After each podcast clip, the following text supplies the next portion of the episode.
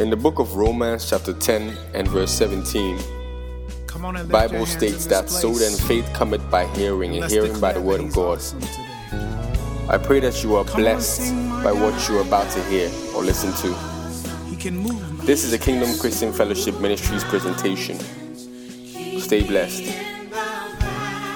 Hide me from the rain. My God is awesome.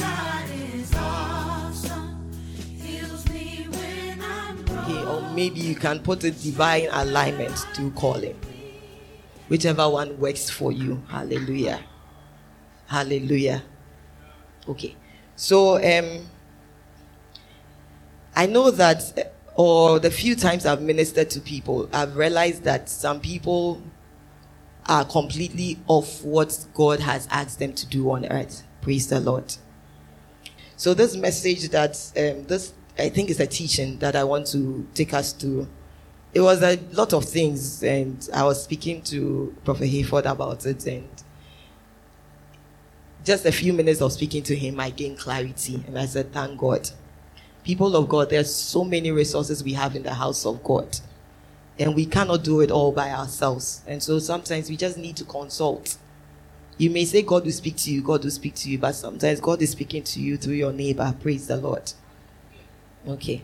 So this uh, message, now that I've done the protocols and things I need to do, I've realized a lot of people are wondering and some are confused as to what really I'm on this earth for. And as much as there's so many sessions on your call, your giftings, and honestly, yesterday I was trying to listen to a man of God on it, and I realized he didn't say anything. After I was done, I was like, okay, he said a lot of things, but really, I didn't get my call out of it.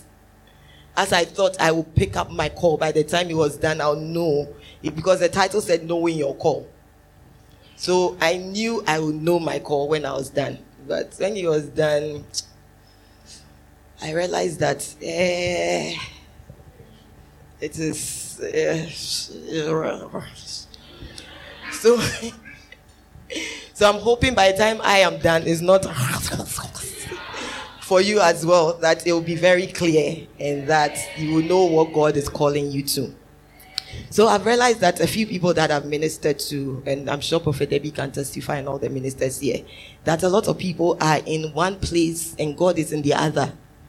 The place that God has called them for is not where they are. And so it's part of the struggles and the afflictions that you're going through. Because if you are on the grounds that God has called and planted you for, His grace will be sufficient for you to go through the challenges of that terrain. Praise the Lord.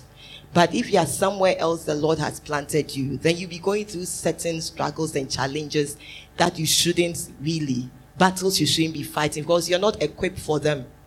Praise the Lord. You are not equipped for those particular battles because grace has not been made available for you in that field. But it's the desires of our parents, I believe, and our own desires that we want to be somewhere that we think is comfortable. And so we choose things that help us. So on Sunday, we were ministering to some people, and one lady, immediately I laid my hand on her. The Lord said, This one, she's supposed to be a lawyer. So I asked the young lady, What do you do? Um, she's all over the place and not sure. She's doing offline business, online business. It- It's like the answer I gave Prophet Barry one of the days when he asked me, What do you do? I said, Entrepreneur. He says, And also, then.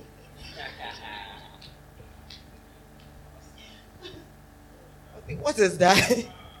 she was telling me online business, offline business. I said, "Ah, which one is that one? Like, every business is online now. So which one is online business? Are you doing sales online? And what do you do? I started, okay, I sell things, I sell wig, anything you can find, anything anybody needs, I sell. So I said, okay, what course did you do? She said she did home economics. So I said, okay, do you cook? She says no. Do you like cooking? She says no. So I said, why did you go and do home economics? But I know there's a there's a thinking that for us when we're growing up, I don't know if it's still like that. Parents thought, oh mama bono. Forgive me, I love home economics. I love to cook. Well, as long as I'm eating, I love to cook. They just think you should go and do visual arts. And so that's how come you see a lot of the spellings on the billboards and signboards off gra. Like they are in tongues. and then you wonder.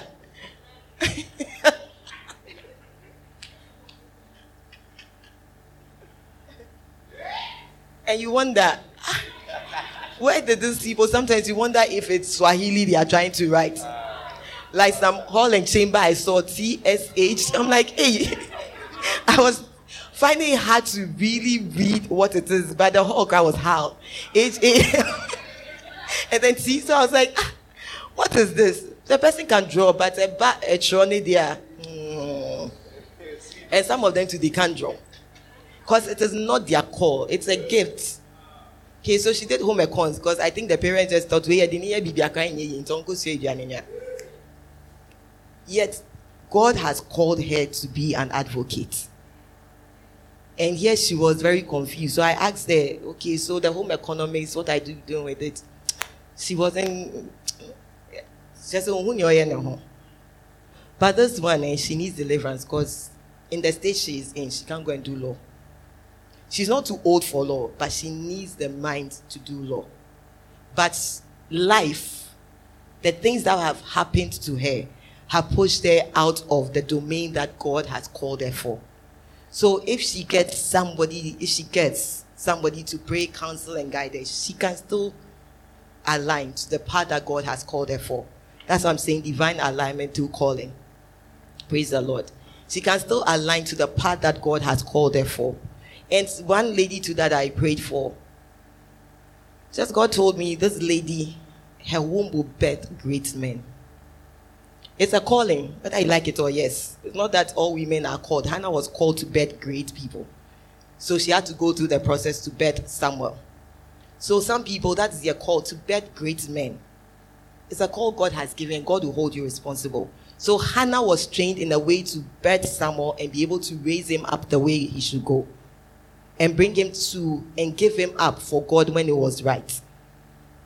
Otherwise, some of you bear the children and hold on to them. Maybe but not on your software, be a lawyer, obey a pirate, obey be a, a, a astronaut. All sorts of things that you don't even understand what it means and what it takes. But if you know, you understand that this is the calling, you are aligned to it, you start on that path. Praise the Lord. So God said this woman is I didn't know how to tell her that. Sorry. I didn't know how to tell her that. So I prayed for her. I did, I did tell her that your womb will bear great people. So you need to walk in purity. You need to walk in purity. And aside birthing great giants, generals, because she has to birth those people, she's an intercessor. So her womb would also be birthing people's destinies. Praise the Lord. She needs to stand in the gap and pray. So that's the grace God has given her. She's supposed to pray and be an intercessor. She's just not one of those people off the street, but she needs to keep herself holy. For her, imagine the devil will try to corrupt that womb. So all kinds of people will come and then mislead her and all sorts of things. Praise the Lord. And some people, the call is in marriage. So you find an Esther. Her political role is through marriage she could have gotten it wrong and started join NPP or NDC or PNC or PPP or my party, Akua Donkor's party. Please, you people, women empowerment. Then I'm what My party, Akua Donkor's party. And she can become an Akua Donkor, pushing an agenda God didn't sanction. I'm not saying Akua Donkor is pushing an agenda according to I'm just saying that Esther could have become a politician, one of the people in the king's court, and she wouldn't have the influence God has given her by the side of the king. Do you get me? So her calling is political, but it's through marriage. And so by marriage, deliverance is coming to a group of people God has pre selected. So it's not every day that your calling title is prophet, apostle, teacher, evangelist, all that. The headline titles that we know and we believe in and we want to see. Her calling was to bring deliverance to a group of people, which is what polit- politics is supposed to do, and bring development. But hers was through marriage and not standing on a political um, platform, campaign trail, going up and down, north, south, east campaigning. Because then her voice would have been very limited. So she won't have the influence and the impact God wanted her to have. Praise the Lord. So there are various callings that we need to know and understand where we fit in our own. And some people have various callings. Again, I am tying calling into fallow grounds because, like I said, if Esther had followed the political train campaign and wanted to be a politician because she felt that was a call that she has, and she didn't understand the particular way by which God was calling her still into politics and into into and into kingdom dynamics and rulership and governance, should have gotten it wrong and she wouldn't have the influence God wanted her to have. And she would have still been asked, What did you do with your time? What I gave you, what did you do with it? Praise the Lord. So we can be in fallow grounds if we miss our call. Don't worry, I'm not deviating from the topic. I intend to really stick to it. The team. Praise the Lord. Okay, so I want us to, by the end, okay, of this session, to understand where you stand and where you are in relation to God's agenda for the seven mountains of society. Praise the Lord. Or eight when you add the Mount Zion. Hallelujah. Have you all heard of the seven mountains before? And you know them? Okay, so who can mention them? Oh, feel free. I'm not bringing the mic. Anybody shout it out. Anyone you know family, education, media, entertainment, religion, governance, business. Is that all? You got it all? Really? Let's go again. Family, media, business, governance, education, didn't we say religion already? okay.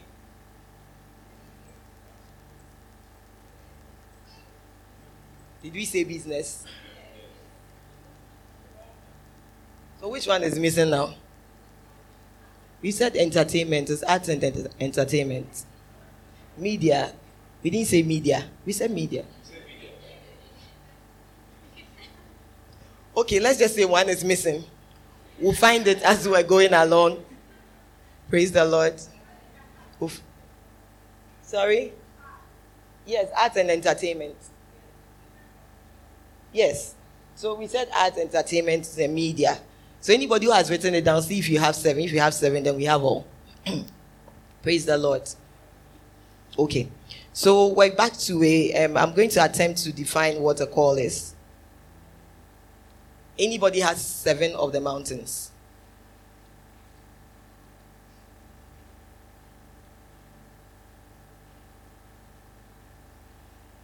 Okay. I think we've mentioned also, if you don't have one, just check with your neighbor what you have that they don't have. There's governance, the media, art and entertainment, there's um, family, there's religion, there's um, um, education. So I think we. Okay. All right. So I'm going to def- try and define what it means to be called or the call. Okay. So what I have here is um, to be called as a title or position or honor conferred on a person by one who has authority or power to do so. i.e., to call. Okay, is a is a title or position or honor conferred on a person by one who has authority or power to do so. Praise the Lord.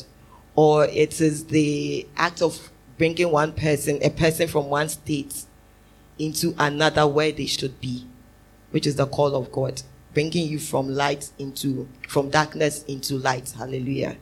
So it is, again, title or position or honor conferred on a person by one who has the authority or power to do so. So we realize in Genesis, we're going to the Bible, that um, God told Adam to name the animals. Okay. He was given the power to name them. The Bible says God brought the animals to him to see what he would name them. And whatever the, Bible says, Adam called a thing, so was its name. Okay, so he called woman woman, and today woman is woman. Hallelujah. and probably called whale whale, and today whale is whale, and elephant and the rest. Praise the Lord. Okay, so whatever, um, whoever has a power, and so we all bear names today, and they were given to us by our parents. Praise the Lord. There were times in the past that in the Bible that God actually changed people's names because they weren't called according to his purpose. Praise the Lord. And their names caused them to deviate from the calling God had for them. Praise the Lord. Okay. So we're going to um okay, and then I have here call comes with some benefits. Okay. Um, rights and opportunities and responsibilities and so on. So there's a name that if I bear today, maybe a name like Kufuor or a name like Akufo-Addo or a name like Rollins. That comes with responsibilities, but comes with opportunities. Praise the Lord. And also comes with some power and comes with some authority. By just by virtue of the fact that I bear the name, be it through marriage or birth. Praise the Lord. And the same way today, all of us who are born again, born into Christ, we bear his name. Hallelujah. So you are called in Christ Jesus. And so you bear his name. So whatever my last name is, is Christ. So if I have a compound name, it is all that long name plus Christ. Hallelujah. So my name, because I've been called of Christ, I now bear his name. And so if I understand, imagine a Rollins walking here not knowing they are Rollins. Obia, anybody will treat them anyhow. But if they knew they were Rollins, they command and they know. The Rollinses know they are Rollins. The Kufuor-Addo know they are Kufuor-Addos. The Kufuors know they are Kufuors by virtue of some position they have. But if they didn't know that, they'll be walking around acting as though they were everybody and they'll be treated as such. And that is our problem as Christians because we don't know who we are or we don't know who we are called to be. And so we're treated anyhow by anything that happens to us, especially by the enemy. Praise the Lord.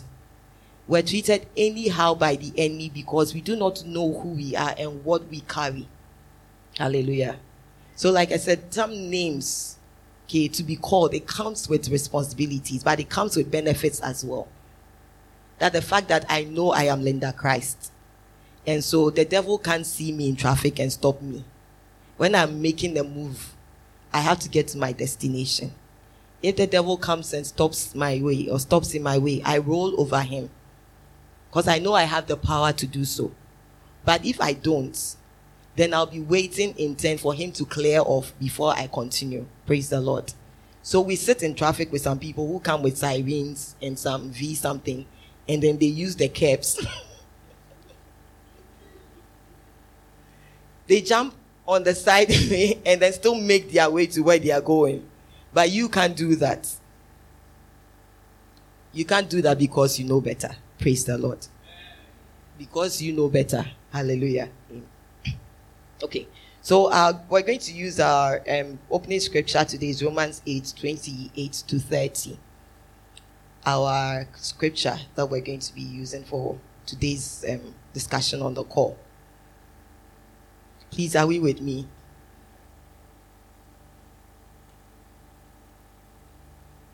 Okay, so if somebody can read for me NLT or a simple version. Romans 8 28, New Living Translation. And we know that God causes everything to work together mm. for the good of those who love God mm. And are called according to his purpose for them. Right. For God knew his people in advance and he chose them to become like his son. Right. So that his son will be the firstborn right. among many brothers and sisters. Amen. Amen. Amen. Okay, that's up to 30. Verse 30. Mm. And having chosen them, he called them to come to him and having called them, he gave them right standing with himself. Praise the Lord. Hallelujah. And having given them right standing, he gave them his glory. Mm. Amen. Amen. Okay. So, from this opening scripture, you realize that there are three or four things that have been captured in this. And the first one is being called according to his purpose for us. Okay. So, God called, calls us according to his purpose for us. So, your calling has to do with God's purpose for you. So, the first examples or the few examples I used or I shared, you realize that God has called these people with some purposes in mind.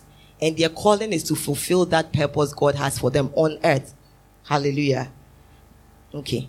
You will break it down a bit further because there's a lot more, but I just wanted to bring up the headlines. Then there's a chosen by God in his foreknowledge. Okay, God knew for knew us. God knew us ahead. And then he chose us to be like his son. So, for all of us who are gathered here and all the people who are in the world, God knew them before time. And God chose us. Praise the Lord. Out of the knowledge He has of us. So, everything about you is before God. All of us have a book of our lives before God. I think Psalm 139, David talks about himself that all the days that God has given are before him they are written in the books. Praise the Lord. And when Jesus came, he picked up the scroll where it was written about him what he would be. So there's a book that captures your life, my life. Everybody has a book before God. And there's your whole life is captured, detailed out in the book. Praise the Lord. All that you do and all that you would be is all captured. Hallelujah. So there was a book I was reading by some a couple, and they talk about angels a lot. And um, the guy said one of the days, the gentleman said one of the days he was taken to heaven, and he went to see the book of his life. And when he was looking through the book, he was expecting that his mistakes, because he's done so many, would have been captured in the book. But when he looked through the book, he only saw good things like everything that he's done so far, what God has asked him to do is all captured, like the years and the days. He saw all of it, but he realized that his mistakes, some were major, weren't captured. So he asked the angel, What happened? How come I expected God to have this one, this um, offering, he said, to go and give to this person that I didn't take it? And he reviewed me. I thought it was captured in the book as error. And he said the angel told him that God only captures what he has said about you. And so, as far as you have repented and confessed that sin, it is not captured anywhere in heaven. And scripture tells us that God does not count our sins and iniquities against us. Once you have confessed, He is faithful and just. You wipe, He cleanse us of all unrighteousness. So God is not keeping records of your evil and bad things. Praise the Lord. That book that God has only has the records of the things He has asked you to do that you have done. If and I think he said something else that if there was um, there's another book of sins and things you've done, if you don't confess those, that book captures it. And I think he said it was in red also. It is captured, but once you confess it, it is it has disappeared in heaven. So when you've done something, you confess, and the enemy is still telling you, look at you, a liar, a thief, a womanizer, whatever it is, and you are still living in that. You are walking in error. You are grieving the Holy Spirit. Because as far as God is concerned, He has forgotten. It never happened. As far as he's concerned, it's as though it never happened. So you can't keep chastising yourself for things you've done in the past that Jesus Christ has wiped out. Praise the Lord. It is gone. It was a mistake. You've confessed it. Move on. Praise the Lord.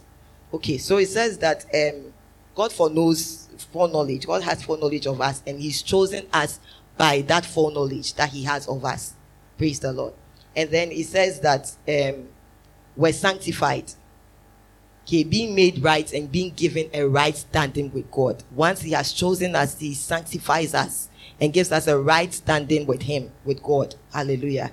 And then He says we share the glory of His Son. He glorifies us. But you see, all these things are through Jesus Christ.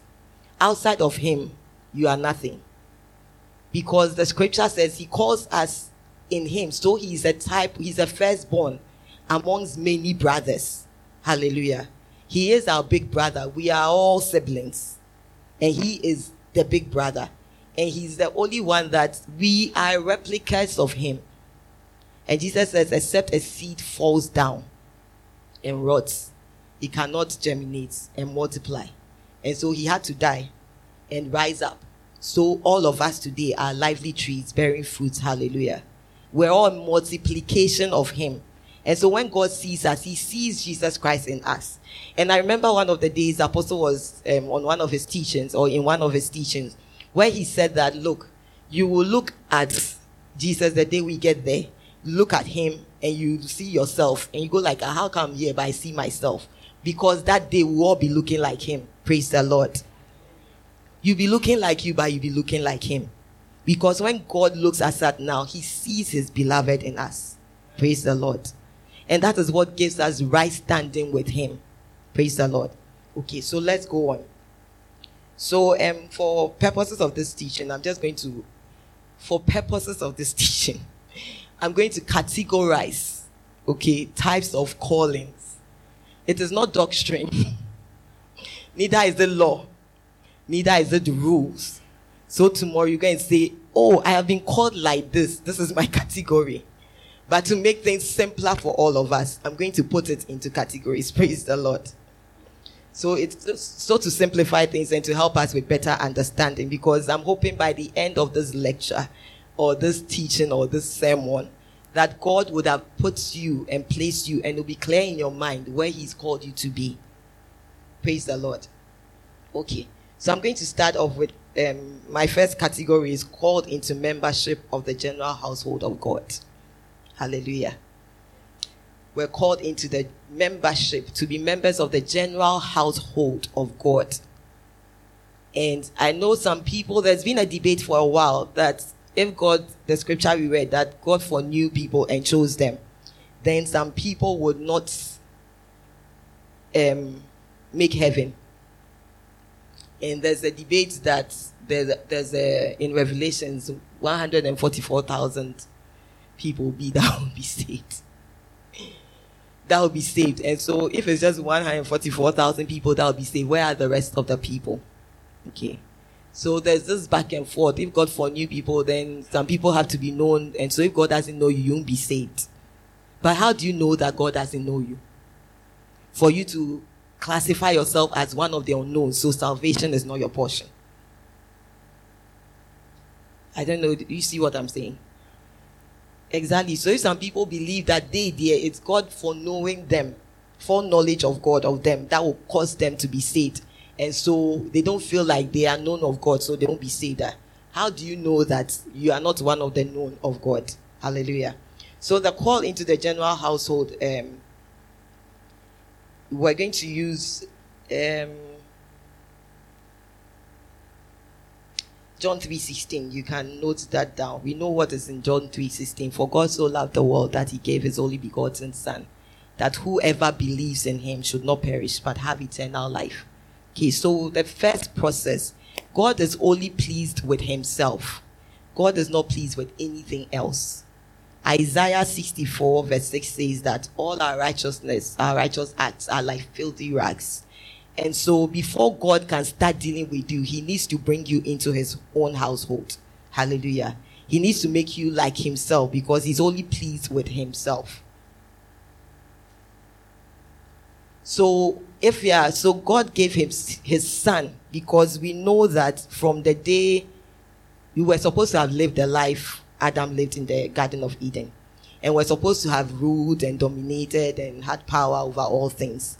But the day Adam lost that power to the serpents by eating of the forbidden fruit out of uh, disobedience, we lost the place God has positioned us for. He needed to restore us back to Himself. Hallelujah. And that restoration was through His Son. Because the Adamic seed, the seed we all inherited, the seed we got from our parents, makes us very corrupt. And so we know, even now, you know, you are born again. You are trying to live a righteous and holy life. It's a struggle because the flesh keeps contending with what you know should be right. And so you want to live a righteous life. You know this thing. Is not good for you, but somehow, some ways, you always find yourself back there. Same way when you're trying to fast. Are we fasting? So we've eaten breakfast already. Wow. 10th year fire camp. It's, it's such a. this one, there's such a comfort.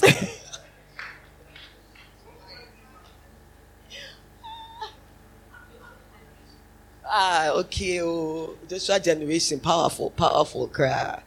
You know, but you realize that even when you are trying to fast, there's everything that is fighting against your separation to God. But if you had a deadline, you will not eat the whole day and your body won't complain.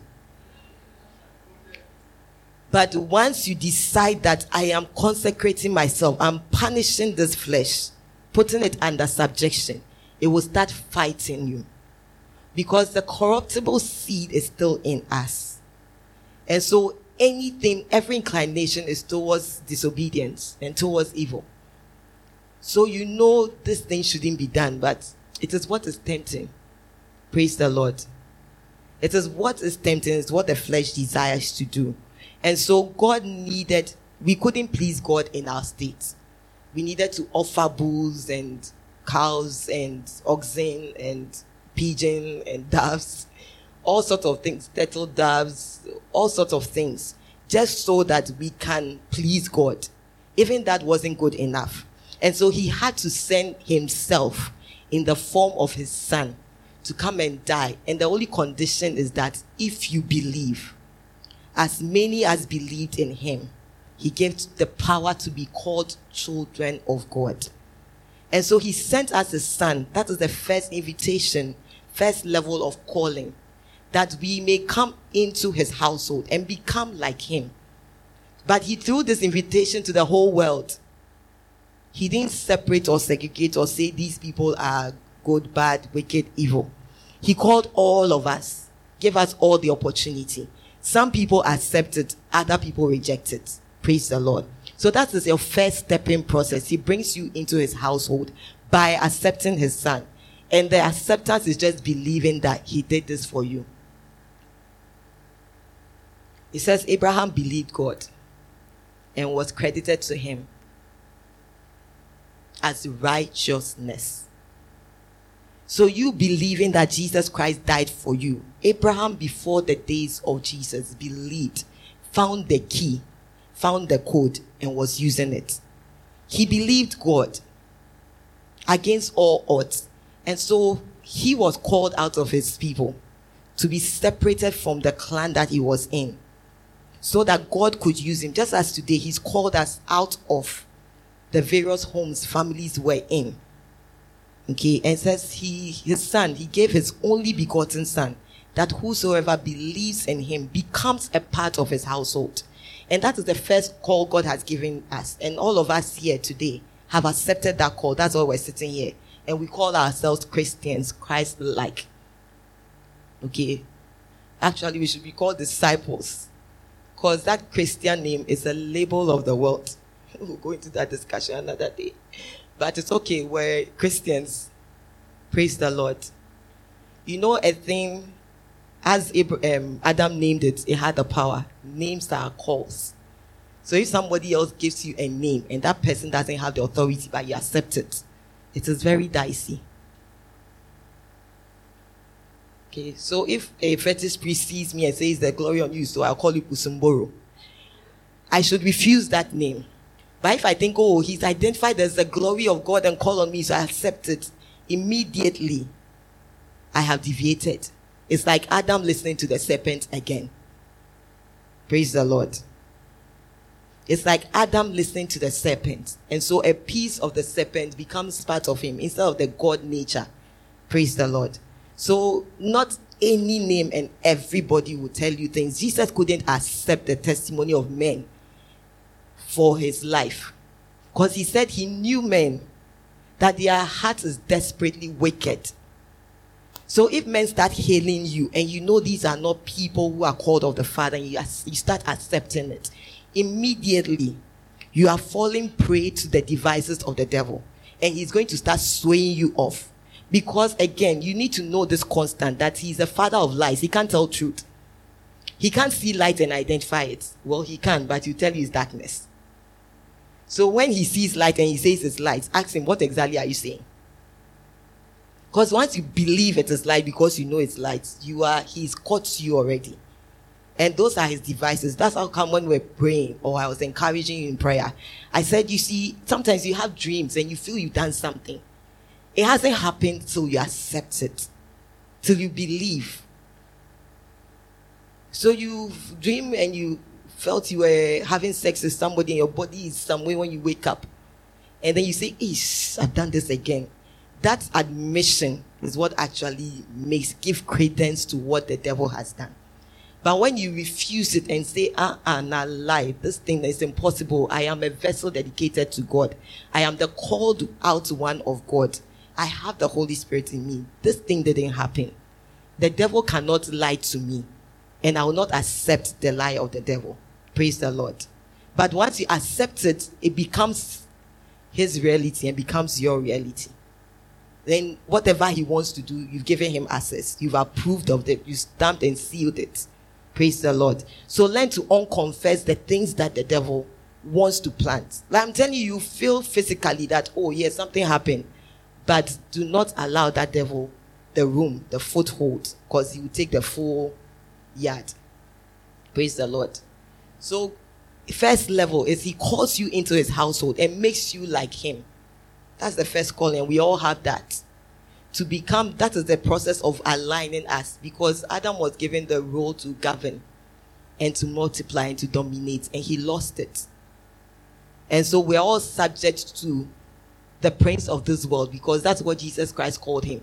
Because that princeship or rulership was given to him by one who had the authority to do so Adam. And so Jesus said, The prince of this world comes, but he has no power over me. And some things we need to know and just identify and recognize. It's not again being in denial. Oh no, he's not the prince of this world. He can't be once you have authority, you know now that this way, yes, he may have a dominion in some areas, but not where I am. Because where I am, I am the force and the power of God. And I've taken back my rightful place. And so when I am here, I have dominion. Praise the Lord. Where your foot tread, the Lord says He's given to you. So where my foot treads, He has given to me. Praise the Lord. So let me tell you an interesting story, something that happened. So we went to see a man of God and um, we went bearing some gifts, actually. So um, it was a crate of eggs. And the funny thing is, like the height of this chair, we put, we're lifting it off, and then one fell on this floor. Tiled floor like this. What do you expect will happen? Scrambled egg, right? Because that height and egg to our amazement, we're all like.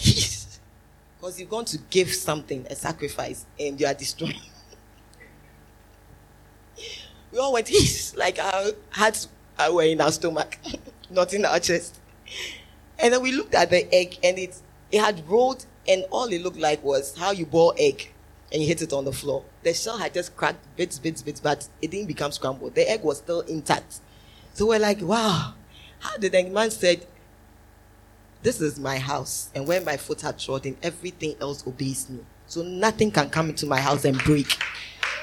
I was like, wow. Father, I receive such faith. He said, nothing can break within my jurisdiction. It cannot break. That's all. The egg, it couldn't break. It was like it was boiled. I was like, wow. These are levels and realms. Hallelujah. He knew his power, his position, his authority. The devil can't mess with him. So if the devils are fearful, wanted to spoil, our fearful who followed us didn't want us to see our breakthrough and were trying to spoil things. Ah, not lie. The grounds we had reached was place of deliverance. It was a house of refuge. And so nothing in our past could spoil that. Praise the Lord. Okay, so back to being called into God's household. Hallelujah. So the first step is to make you like Him, become like Him, so that in you He can be pleased because He seems He sees Himself. Praise the Lord. So we're called into God's household, membership of his household. And then um, let's look at called into friendship. Hallelujah. Like I said, this is my to make the work simple, called into friendship. So let's look at um, John 15 15. Somebody can read for us.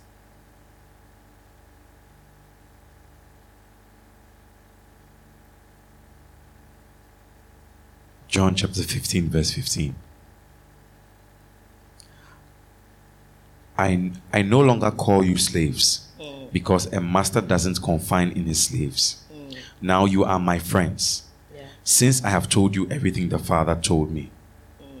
You didn't choose me, I chose you. Right. I appointed you to go and produce lasting fruits mm. so that the Father would give you whatever you ask for Praise using my name. Hallelujah. This is my command. Love each other. Amen. Amen. Can we read Second Chronicles 20, verse 7?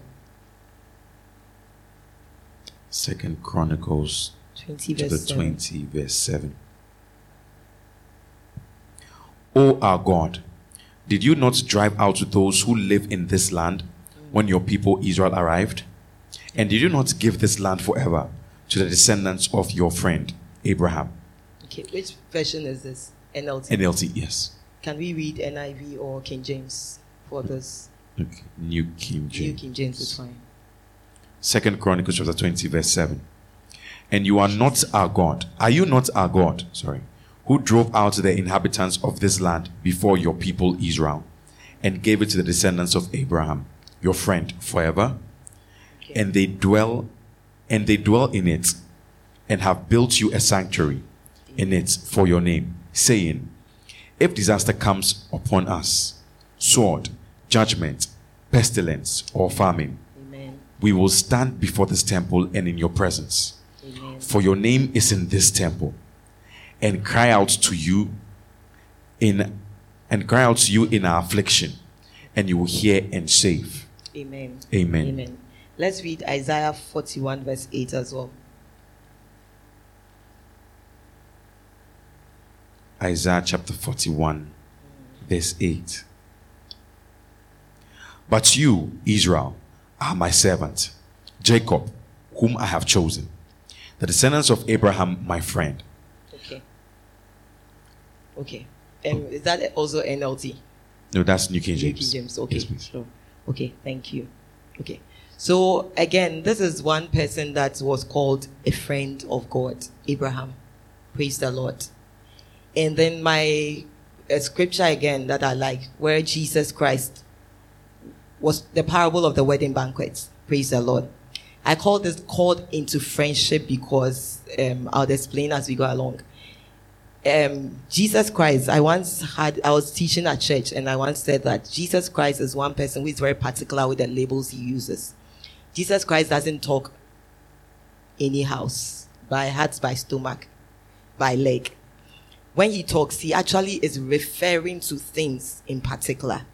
So he shared the parable of the wedding banquet, where he says that, um, first of all, John 15, where he says he doesn't call us friend, um, slaves anymore because a slave does not know his master's business. Another version says a master does not confide in a slave. Praise the Lord. Or the master doesn't confide in his slave. But he says, I call you friends because all that I know of the Father I've made known to you. And then in Matthew 22 or so, he talks about the wedding banquet, where there's a man, there was a general invitation, like in John 3:16, where everybody was called to come to a wedding banquet. But this man manages to enter the wedding banquet without the prescribed attire, which means that all those people who are being called have been given clothing to wear for the wedding. Praise the Lord. Usually, brides and grooms' weddings will be given dress code. Fortunately, you are not sacked if you don't wear the dress code in our part of the world. So you are told these are the colors, this is the dress, it's formal, black tie, whatever event, black tie events and all that is formal, it's casual, it's African wear, traditional. There's blue, there's robin egg, blue, pink, fuchsia pink, burnt orange, all sorts of colors. And you're supposed to conform. So some of us ladies, we have colors we don't like, but our friends forced us to get them. So we have some collection in our wardrobes because we had to attend a good friend's wedding. Anyway, so there's all sorts of colors. And this man happens to have entered this banquet. And when Jesus came, he was the odd one out. Praise the Lord. When Jesus came, he went and said, Friend. He used the label friend. He didn't say stranger or guest or this. He specifically said, Friend, how did you get in here? Meaning that this person is somebody who is in the house of God, like you and I today, who probably knows the things that God has asked him to do or we've been asked to do, but because of convenience, we choose not to do them. So we know because he says, A friend is someone whom I have made known the things that I have received from my father. So he's made known to you. The church, fire camp, every time you come, you are taught things about the kingdom of God. There are some you choose to apply, there are others you choose not to apply. Praise the Lord. It's up to you, but on the day, you will not be considered an ignorant person. Can you be considered a friend, one who knows what he's being asked to do? So Abraham was called severally. Again, I'm using the word called. Was called severally as a friend of God because God confided in him. Praise the Lord. When God was going to destroy Sodom and Gomorrah, he went to his friend and said, Friend, this is what is going to happen. I'm going to destroy these people. They are not following my instructions. They do what they want. I am tired of them. Their sins have come up to my nostrils. Well, that is me. and it is a time to clear them off. And Abraham says, Father, let's, boss, let's negotiate. This is a friend. I confide in a friend. There are things I will tell some people, there are things I won't tell others. Those I consider friend, I may tell them some things. Okay. And there are things you tell a shepherd that you may not tell your friend. There are various levels, but God confided in Abraham. And that's how come he was called a friend of God. And it's a calling. Most intercessors, I believe, are called friends of God because God tells them the things about to happen, his desire for the earth, for the world, and the things that the enemy is planning so that they can intercede like Abraham did. Praise the Lord. So if you are called an intercessor, you are a friend of God. Praise the Lord. I hope I am you are flowing with me. Like I said, my labels are not doctrine or rules or laws, but it is in the Bible. So I'm just breaking it down as simple as we can. So if you are called an intercessor, you have the mind of God and you have the heart of God. You have his attention. And that's how come intercessors can stand those who actually do what God wants them to do.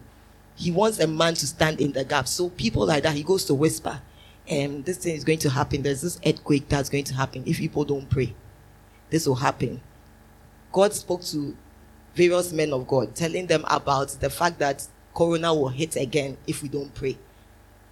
These are people who have the ears of God. And so when they stand to pray, even if it's one man, Abraham, God can turn around a situation. God can turn around a disaster. God can turn around a, a destiny that has gone off. Because I was going to say, God's destiny is still set. He doesn't change destinies, He just performs, fulfills it. Praise the Lord. He doesn't change destiny. You may go off, he just enforces what he has said about you. That's how come um, says we should stop singing the song Destiny Changer. Because God doesn't change destiny. He sets it. Okay, so come and change our destiny, your destiny today. Come and change. He doesn't change it. Destiny belongs to him. He sets it. The enemy comes to derail you off it. God just brings you back when you come back. Okay, he's not creating another one. He's not changing anything. He's just enforcing what was originally. Praise the Lord. So, um, called into friendship, I said is one of those that anybody who is an intercessor is a friend of God. Anybody who stands to pray. So this is not a special. Praise the Lord. If you can choose to start praying for people, interceding for nations, Father, what is what do you want me to do today? And you start praying Lord, I pray for fire camp. I pray that there'll be open heavens. I pray for its success. You are positioning yourself to become a friend of God. Because the more you do that, God will start confiding in you his heart desire concerning this camp. When you start praying for government, the nation, Ghana, praying for the president, the Lord will start telling you his mind and his heart concerning those things. Okay.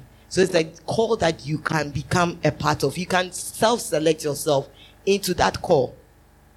Praise the Lord. But there are some people who are just being called. In fact, there's, there's nobody. He says, if God can find a man who will stand and pray, who will stand in the gap. So God is looking for men like that. So this call is very open to everyone. Praise the Lord. Me, I can become a friend of God. You can become a friend of God. Anyone can become a friend of God. Hallelujah. Then there's um, other one that I um, categorize as called into brotherhood and sisterhood, becoming siblings.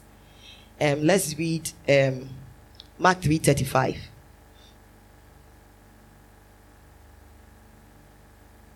And then Romans 8:29. Mark 3:35.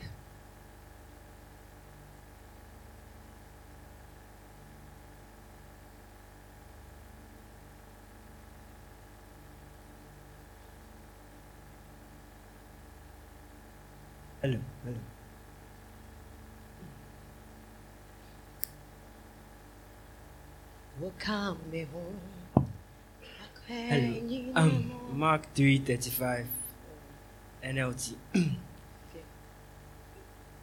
Anyone who does God's will is my brother and sister and mother. Okay. Let's read Romans 8:29. Romans 8:29. For God knew his people in advance, and he chose them to become like his son, so that his son will be the firstborn among many brothers and sisters. Amen. Amen. So Jesus says that it's again, there Jesus had biological brothers and a mother. We never heard of a sister. He had bi- biological brothers and a mother. And one day he was teaching to the people he declares or deems his brother and sister and mother.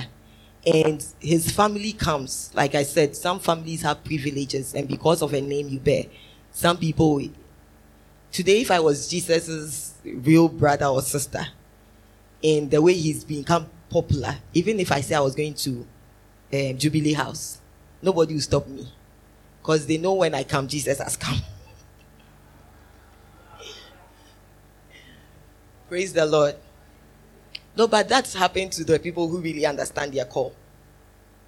So some men of God will go anywhere in any jurisdiction and they'll be welcomed. Like Billy Graham. Because they become the brother of Jesus, the true brother of Jesus. So when they seek an audience with any president, they give them room. No matter how busy he is or she is. But you haven't reached there yet. so the small boys at the gate will return you, tell you don't have an appointment.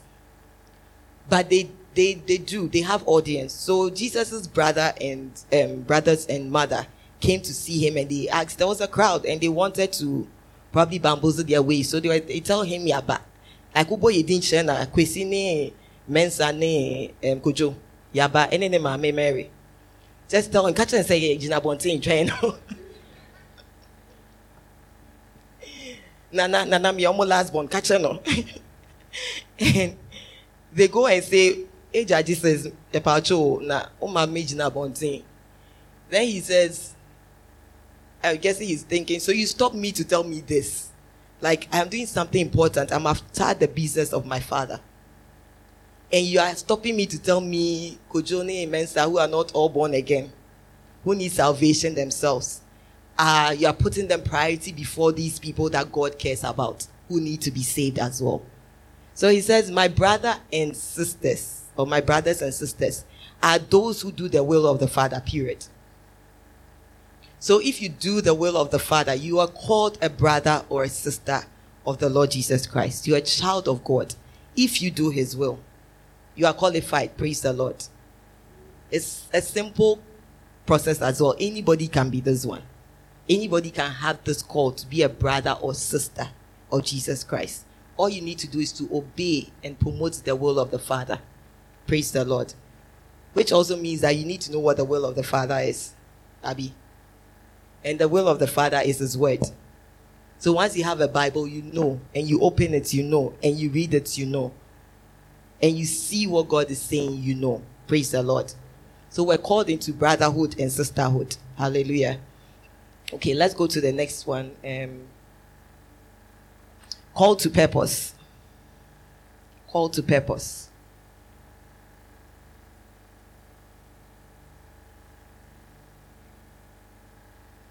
So let's read um, Rom- um, Genesis 17, verse 5.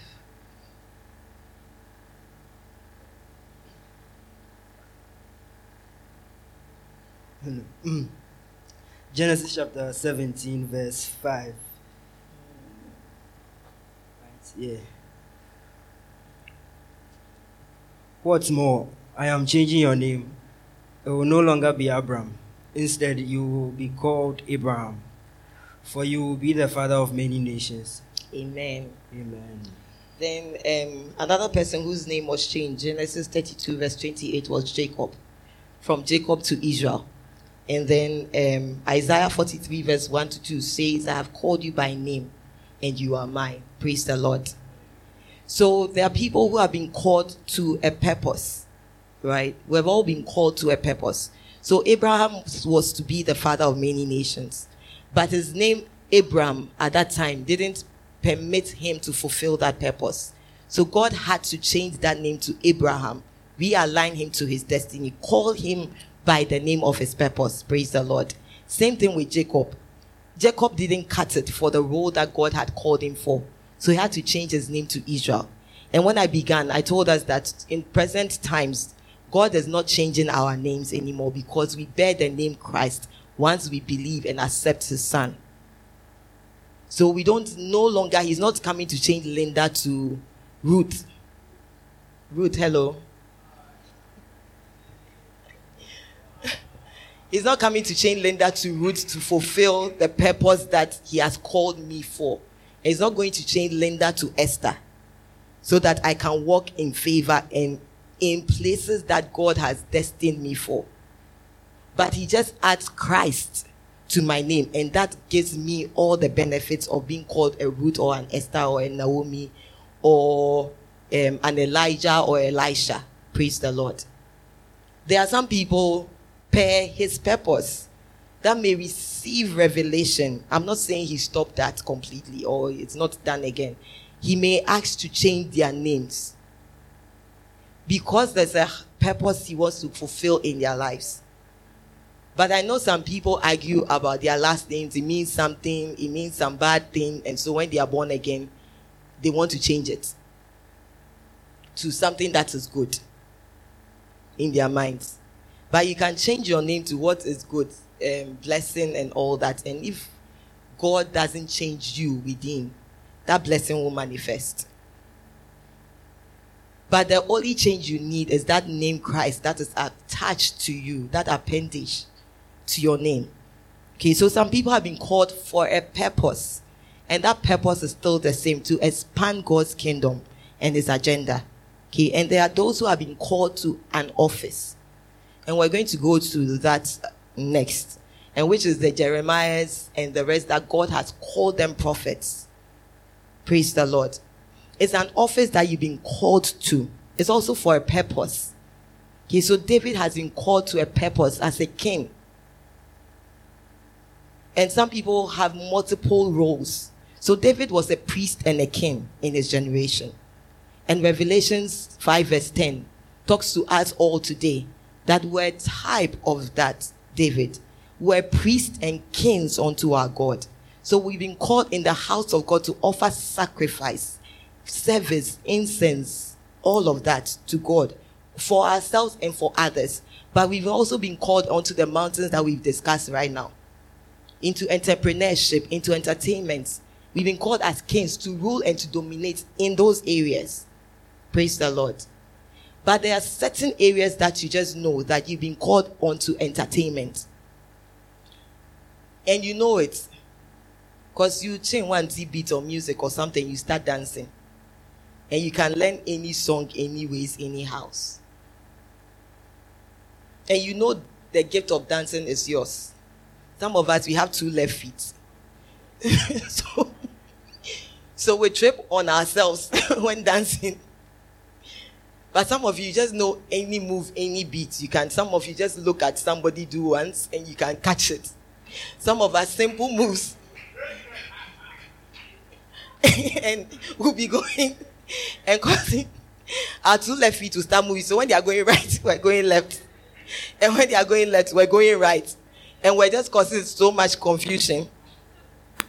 And some of you know you can hold a note. Some of us know we can't hold air. So you don't give us notes.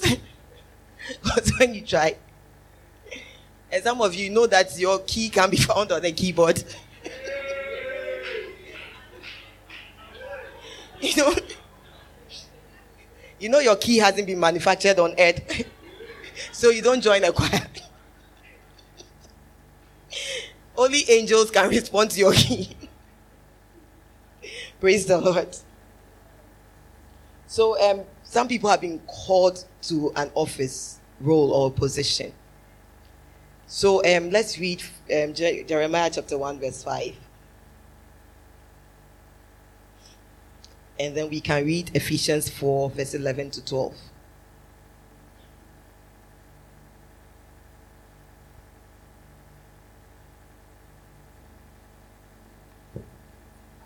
Hallelujah. Amen. But so far, you see, all that I've mentioned is a call for all of us. Praise the Lord. You've been called. There's a purpose for which God sent you on earth. There's a purpose out wide out of three billion sperms. You were the one that came out. Because there's a purpose God has fashioned you for. You are a solution to an ailment in the generation that you are born in. You're a solution to a problem for the generation that you were born in. And so all of us have been called to a purpose. Nobody is without any purpose. Nobody is an accident. Nobody is a mistake. Praise the Lord. Nobody is an accident or a mistake. If not, Solomon, who was born of Bathsheba, is it Bathsheba? Shouldn't have been the one selected as king of the sons of David. Right? But nobody is an accident. Everybody has a purpose. The fact that it's not come or is not made known to you yet does not mean that you don't have a purpose. That is a special prerogative of some people, and the king, the, God chooses to make some people have purpose and others no. All of us have a purpose. And even if it means that um, Mephibosheth's nanny, the purpose was to hide Mephibosheth. That name, I mentioned it. was to hide him at the time that Saul's household was being destroyed. If that was all, she was a nanny to keep that child. But it didn't end well with that child, anyways. So maybe she shouldn't have done that work. Anyways, but that was her purpose. The Bible is a um, Prophet Hifo says it's Pasco. It's all of that we learn from it. It's Pasco and it's present co as well, and it's future co. Wow. It is co. The Bible is co. so we learn a lot from these things because not nipe opera what David intended to do for the household of Saul was a good thing, but bad influence. He caused Mephibosheth to think of himself more highly than what he ought to.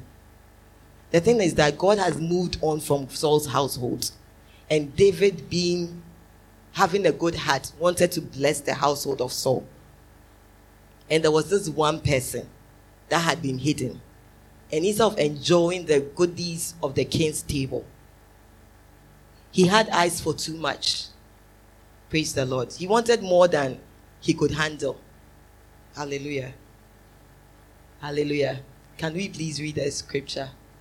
Called to a role of office or position. Elikem, are you still reading for me? Yeah, Jeremiah 1 5. Yes, you read it already. okay. And you. Okay. I knew you before I formed you in your mother's womb. Before you were born, I set you apart and anointed you as my prophet to the nations. Amen. Amen. I think I asked that we read another scripture or um, Ephesians. Ephesians 4 11 to 12. Okay. Ephesians 4 11 to 12.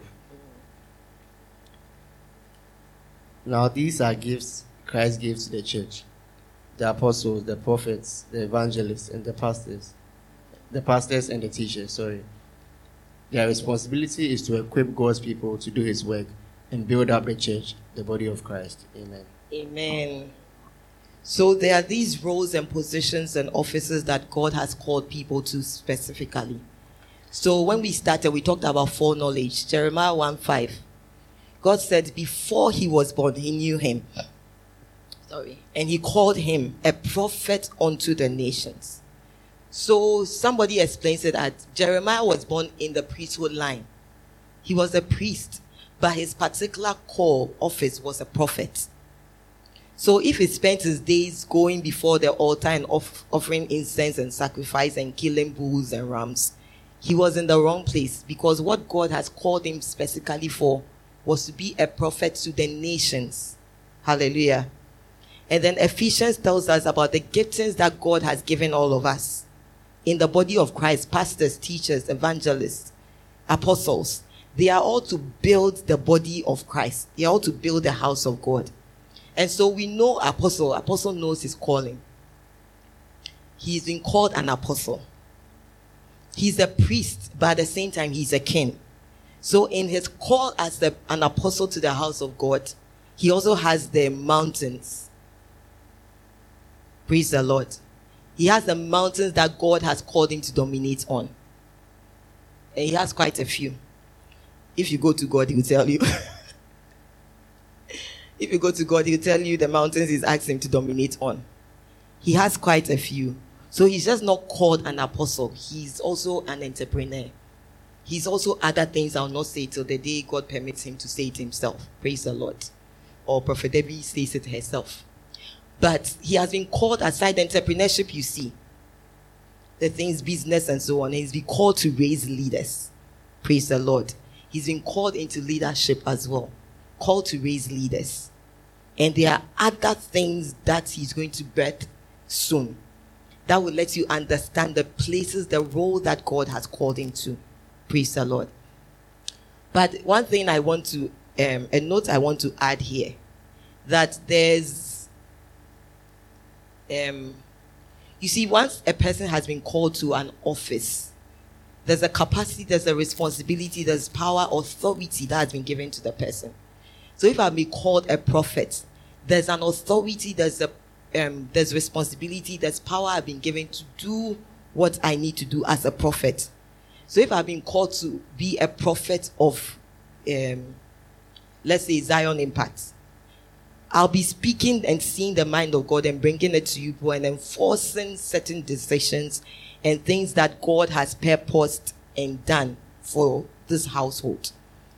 If I've been called categories of calling, if I've been called a prophet unto the nations like Jeremiah, then I am beyond the household of Israel. God will be revealing other things in other nations to me, and you give me jurisdiction, you give me power and authority to enforce those things. Praise the Lord. And if I be called a prophet global, that means I'll be sitting in my little corner and God will be speaking to me about things in China. And He will give me the right to enforce. I can pray and change certain things in China, sitting in Ghana. Praise the Lord.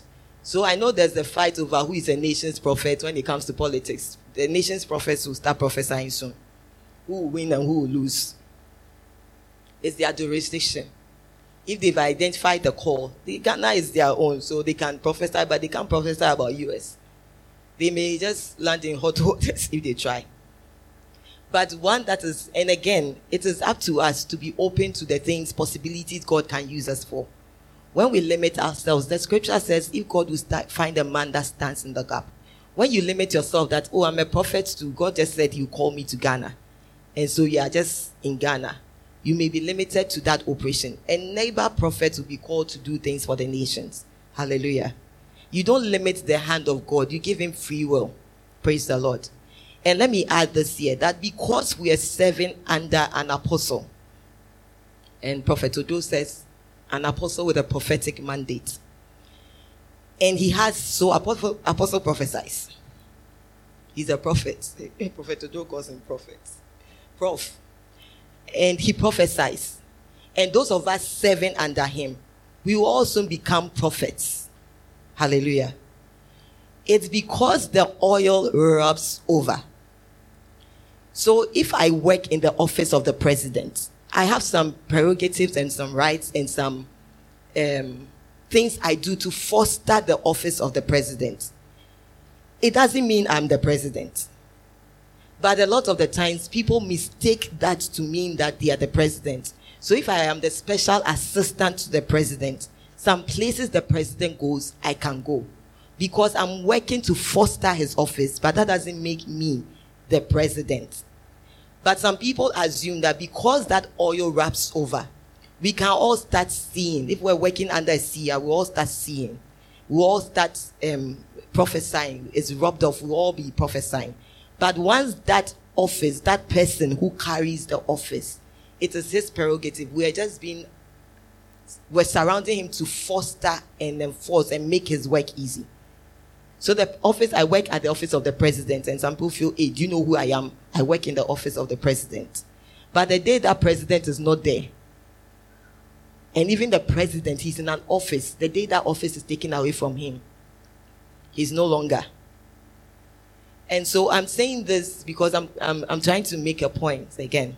So, because Jesus Christ was with the disciples, they went about casting out demons and they came back happy that, oh, the demons and so on, they obeyed our voice. And Jesus said to them, Rejoice that your names are written in the book of life, are written in heaven. Not that the demons and the forces and all that obeyed you. Why? Because that grace they were enjoying was because Jesus imparted it. But when he left, what did they do? They went hiding in the upper room they all decided to go back to fishing. But were they not powerful men healing the sick? Demons were obeying them and screaming and leaving.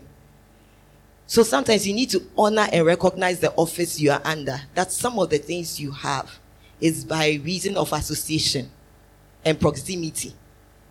Praise the Lord. It may not be your own. Some it is your own, but you need to understand which one is yours. So I may be operating under apostolic grace, by reason of the head I have. But that doesn't mean I'm an apostle. So I can't go around calling myself Apostle Linda. Except God tells me that I've been, He's called me an apostle. Praise the Lord. Otherwise, I'll be walking in errors, sons of Sceva. The demon will tell you, I know Paul, I know Apostle Kingsley. But who are you? Then you say, I am Apostle Kingsley. Your whooping will be your whooping will be minimal. Don't worry. You will not be whipped too much. so you need to understand. And so there are times that when I'm ministering, I stand in that office. But I know I am just using apostolic grace by reason of association and extension, proximity. I don't make it my own. So I know when I am out of that, I am out of that. So if God says He's called me a prophet, I accept that call. But God will let you know what He has called you to. Praise the Lord. And there's a last call that should have come before this, being called out of fallow grounds. So it's a story of blind Bartimaeus. Let me find the scripture for us so we can complete this session.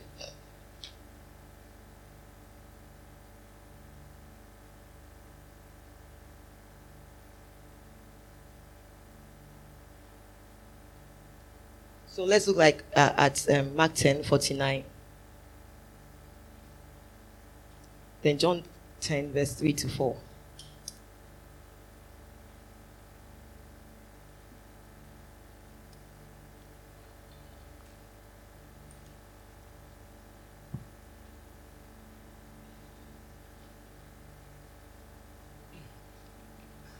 Mark chapter 10, verse 49.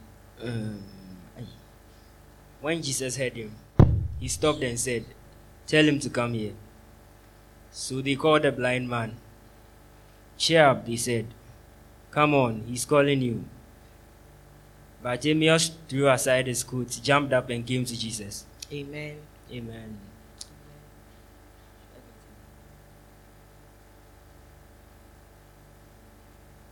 Oh, um, sorry. John 10, verse 3 to 4. John chapter 10, verse 24. the gatekeeper opens the gate for him, and the sheep recognize his voice and come to him.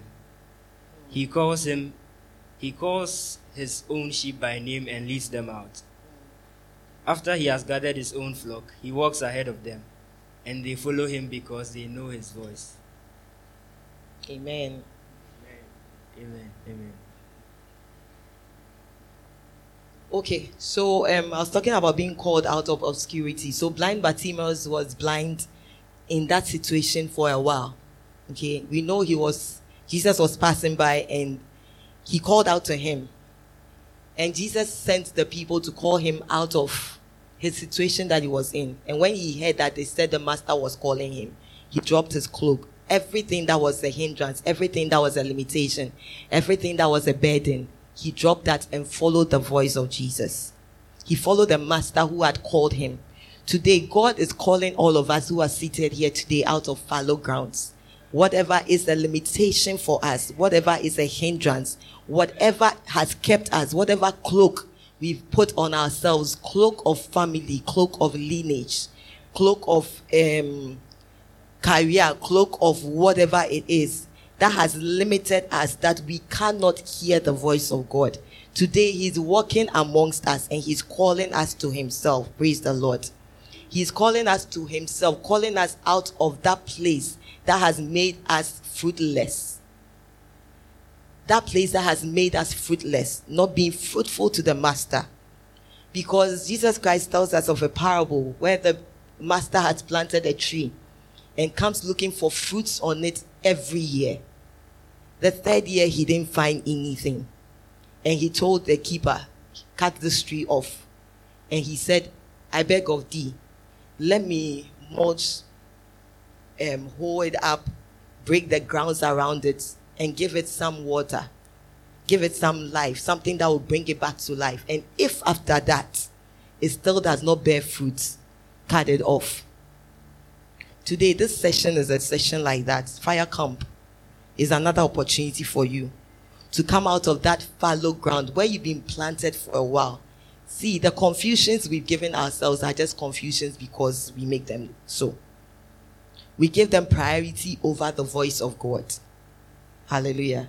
There are a lot of us, in fact, everybody here has received prophecy. Everybody here. There's no one here who hasn't been prophesied to in your entire life. Be it 16 years, be it 50 years, or 70 years. You have received prophecy. That prophecy is the mind of God concerning your life, of the things that He has asked you, or wants, or expects of you because he says he has called Jeremiah before time began. That means Jeremiah with God was a prophet. He stood in the courts of God and interceded for the nations. But God needed a man like Jeremiah on earth, so he sent him here. And so when he came, he was called a prophet, but because he landed amongst priests, he was behaving like a priest. And God says, I have called you a prophet. I have called you a prophet before time. And he has known him. God knows all of us. Don't be fooled that a bit of darkness around you so God cannot see you. God knows you and God has given you a name. Isaiah 45, he says he's called you by name and you are mine. Because that name Christ is on you. You bear that name. So you've been called of you've been called of God. But I know, so for a while, I know for myself, I I realized there were a lot of things that inspire me. One of them being um, order, structure. I know Reverend Robin came to tell me once about analysis I can be doing systems analysis, processing things in a box. Like it has to fit. If it doesn't fit, it is not. Uh, I have to. I this was me. So for a while, I wanted to be in the military. I like uniform because I like order.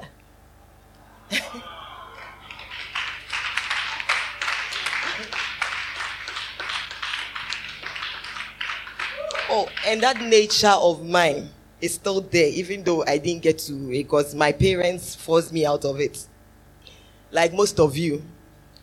And the lady who did the home economics, she doesn't like cooking. My parents forced me out of it. Then I wanted to, the military thing wasn't working. I wanted to be a computer, um, whatever, specialist. I wanted to work where the missiles were, program things. that was.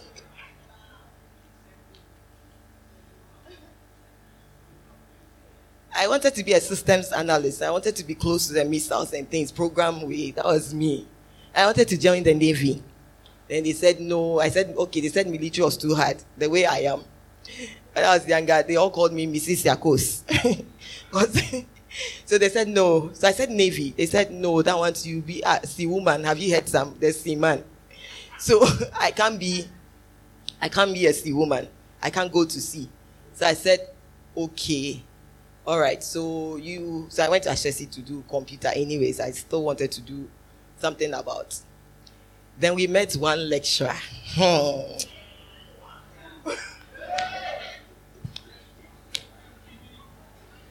Prophet Debbie is laughing because we met one lecturer.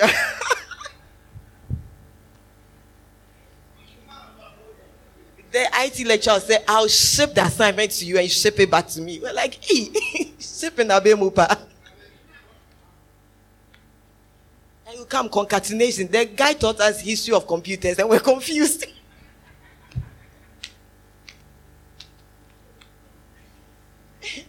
history of computers. So I don't say anything. The whole class was confused. we're just thinking ah, how the computer started and all that. The class was confused. It was like programming, maybe Java programming or something. Introduction to computers. Oh my God. But the man is a doctor. He knows his stuff. But he's not called a teacher. Such a person is an administrator. But he didn't find his calling or he's been trying things. For you to teach simple something simple as oh computer started in 19 way, this first this person was the first way and it was called whatever it was, etiquette and all that. class was confused. Class was confused completely. I'm not joking. This is a serious matter. And it was like, ah. so the guy kept teaching us computer science. He taught us C++, Charlie. By the time the class, we were all so confused. So we migrated to business.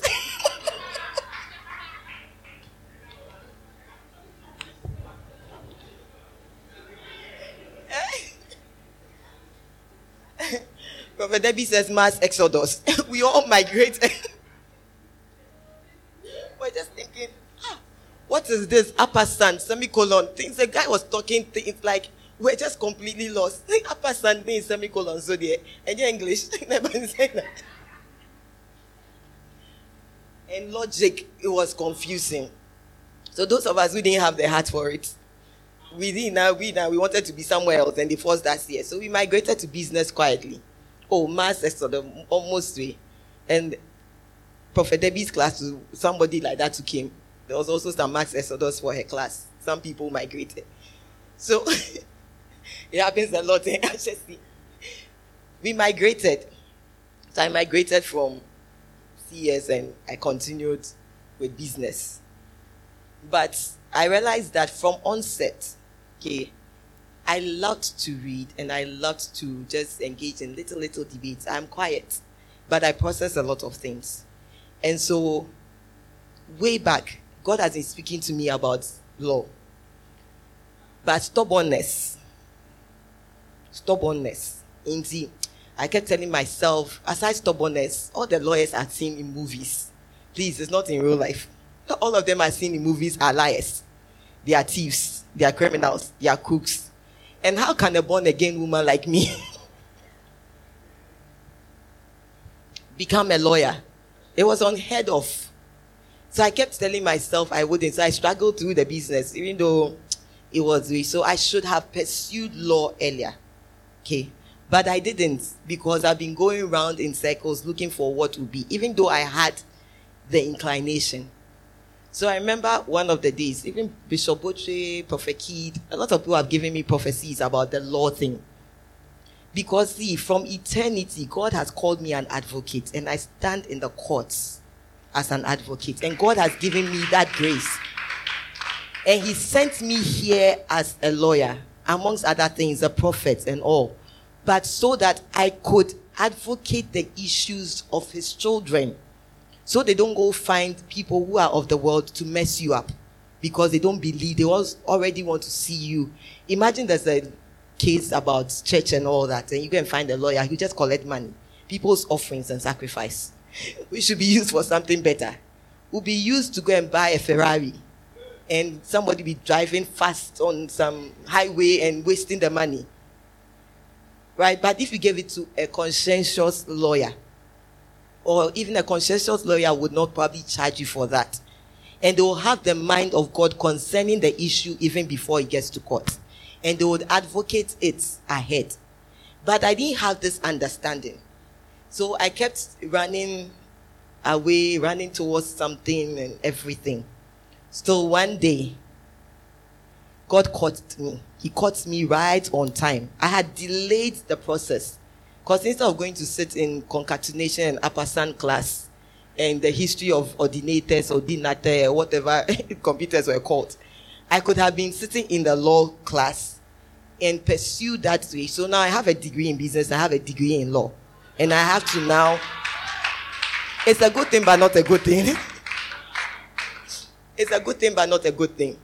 Because as much as businesses, we can all study it on our own without really going to sit in class. No offense to business students. Me, I did business, so. Like Prophet W say, HR is not something people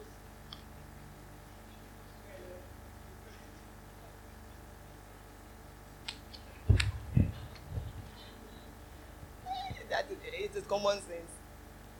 Of the things, yes, but you can, there's so much information. Okay. So I spent so many years knowing that this was my inclination, that it was there, but I gave myself all sorts of excuses. So I ended up doing it. But you see, because of time, okay, and God has favored me through the process. Because favor, even when I started it, it was favor throughout. It was difficult terrain, difficult situations. But you see, I could sit and read things and I got it.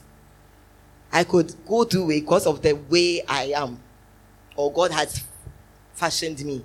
I could read and understand. So even though I didn't get time to study, and because I had the Holy Spirit, last minute, because my work didn't allow me room, last minute I could go and sit behind the book and just say, Holy Spirit, show me what to read, and I'll start reading. When I get to the exam hall, it will come.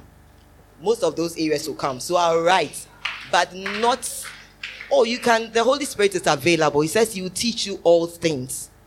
He didn't say all things scriptural, all things, he says all things. And the world as we see it was formed. The Holy Spirit hovered over the chaos and brought sanity. So if it's physics, chemistry, biology, um, finance, the Holy Spirit knows all of it. Whatever, Python, Java, whatever language, the Holy Spirit tongues, who can interpret the right tongues? So all those programming languages are a small thing. But we do not use what we have to get what we need to have or want. Unlike the people, it says that sons of this world in their generation are wiser than the children of light. Because the person knows that if I want this thing, then let me find Mama Rebecca, give her a nice watch, take on a trip to Dubai. If I get to the presidency, or even if I say anything, the president will do it. But as Christians, we don't know how to go on our knees in our closet and say, Father, this is it. This contract has to come to the children of light. And so we'll be struggling with the people who take people abroad and bring things and all that. And oil the system of the world. We don't oil our spiritual system. So we oil the they oil the system of the world. It works for them. Then we go and stand and compete with them without praying, without consulting God, without asking, Father, should I go? Is this thing, would it come to me? Is it worth the time? Okay, so you it is all we need to do is to ask. All we need to do is to ask. Just ask. Holy Spirit, I need this. What is your mind concerning this matter, God? As simple as that. And don't be scared that He will refuse you a good thing. If God refuses you what looks good to you, it is not good. It is as simple as that. He's the only person who is good.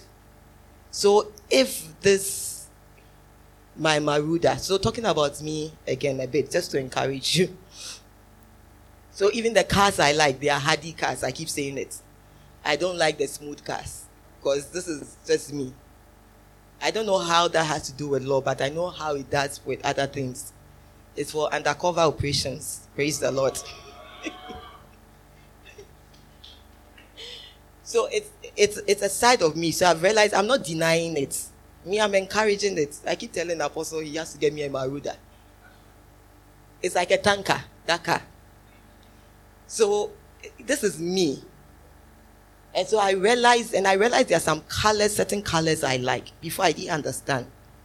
But I realized that it's part of the callings God has given me. So I realized I like green. I like white.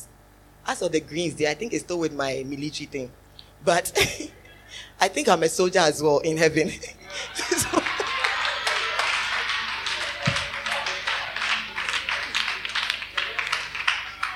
I am a soldier of the Lord.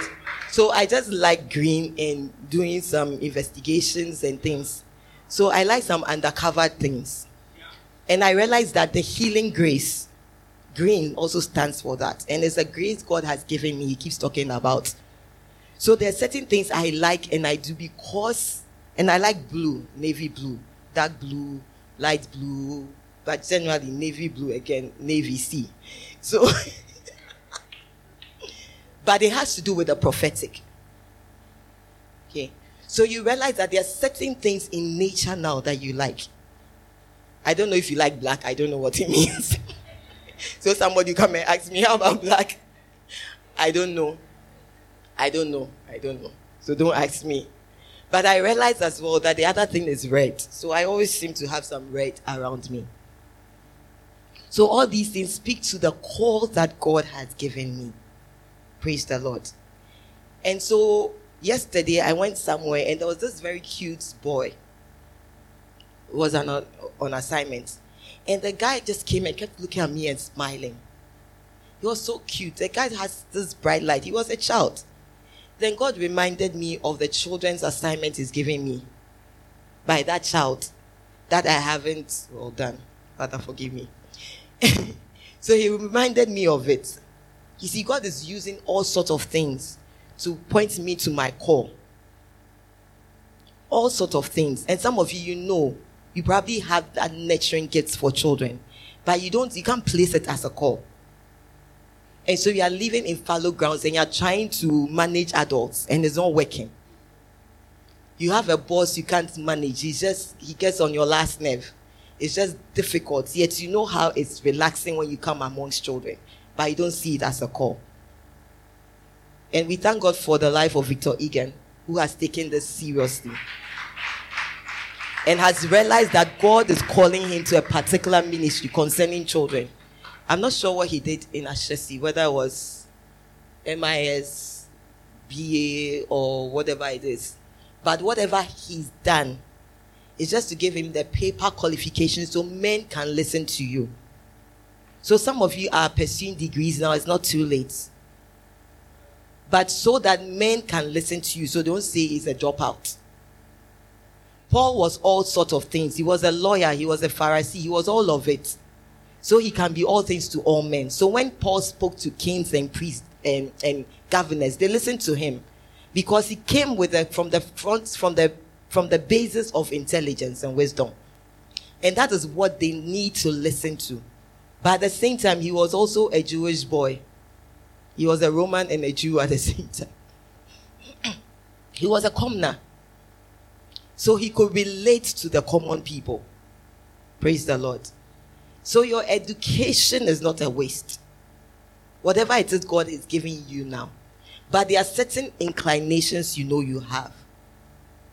Okay? I know I don't like cooking. recently God was talking to me, kitchenist. I even told Prophet Debbie I was coming, and I didn't go, which is me. Father, forgive me again. But I know I keep saying that um, I won't bake. Well, I'll bake to save my life. if I was caught by ISIS and I had to bake to get out, I'll bake. but I didn't find me on a normal day mixing butter. Is that thing is very. It's a lot of work. I respect those who bake. It is not easy. Cleaning that butter and things. It is. I can't just see myself doing that. And when it splatters all over the kitchen, ah. So, but I I cook. I just love to put things together. So I'll try different dishes and meals. And it was one of the projects I wrote in Ashesi, um, one of the class entrepreneurship or something like that about a Christian resort where there's food, cooking, different dishes and all, and there's music. People like Prophet Keith can come and play and minister and prophesy whilst they are eating. So I realized again that this is a call I have. So I am not. oh, yes. So again, I'm using these are things I realize I like. So I realize God has given me many arms. Okay. So there's not one, some of us are not called to one thing. There are certain people who have been called to one thing. Okay, the um, maybe the Isaiahs, the Ezekiel's, the Jeremiah. There are some people who have been called to just one thing. And they can't. Paul was is an apostle. Apostles usually operate in all. He was a tanner, he was a lawyer, he was a Pharisee, he was a politician, he was a Jew, he was a Roman. This guy was everything. He was a sailor. He could tell you the weather and all that and tell you this ship is going to crash. Believe it or not, he was a prophet. He was an apostle. He was a healer. He, he did. He was an evangelist. He did everything. And so some of us have the grace to do a lot more than just be limited to one. And so the best way to begin to find yourself is to begin to appreciate these things that God has innately put in you. Okay. Some of you realize that when your friends come around, you are the chief organizer. You just they just rely on you. Organize. You're an organizer, and some of you just know that when they are, they won't listen to you, but when they hit the rocks, they come back. And you are saying something like this, and you are like their counselor. They don't really read, they just think you're boring. But that is a call. Oh, yes, they say you're boring. You, they, they be uh, in pain them. And some of you in pain them, they call your parents say you're in pain them, your siblings say you're in pain them, your teachers say you're in pain them. It's time to begin to explore identify what that impainsem is leading to. Okay, what is that that you have? Some of you just sit down, you have ideas. You just have ideas, plain, you can write a book. But you limit yourself to, oh, yes, I mean, medicine, even though you can see, say, you and Panier, you don't add. Anytime you come together is a quadratic equation. Sine, pine, all the ions will come in before you can find a solution. Yet you haven't identified that you could go into hospital entrepreneurship. Right? That you don't need to be the doctor, but you can employ doctors. You have the degree, you understand how that system works. But you don't have to become fixated in sitting behind the desk and listen to people's boring diseases.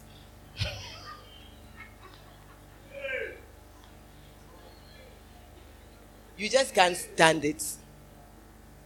And some of you may not be into pharmaceuticals right now, but God is giving you ideas in that area.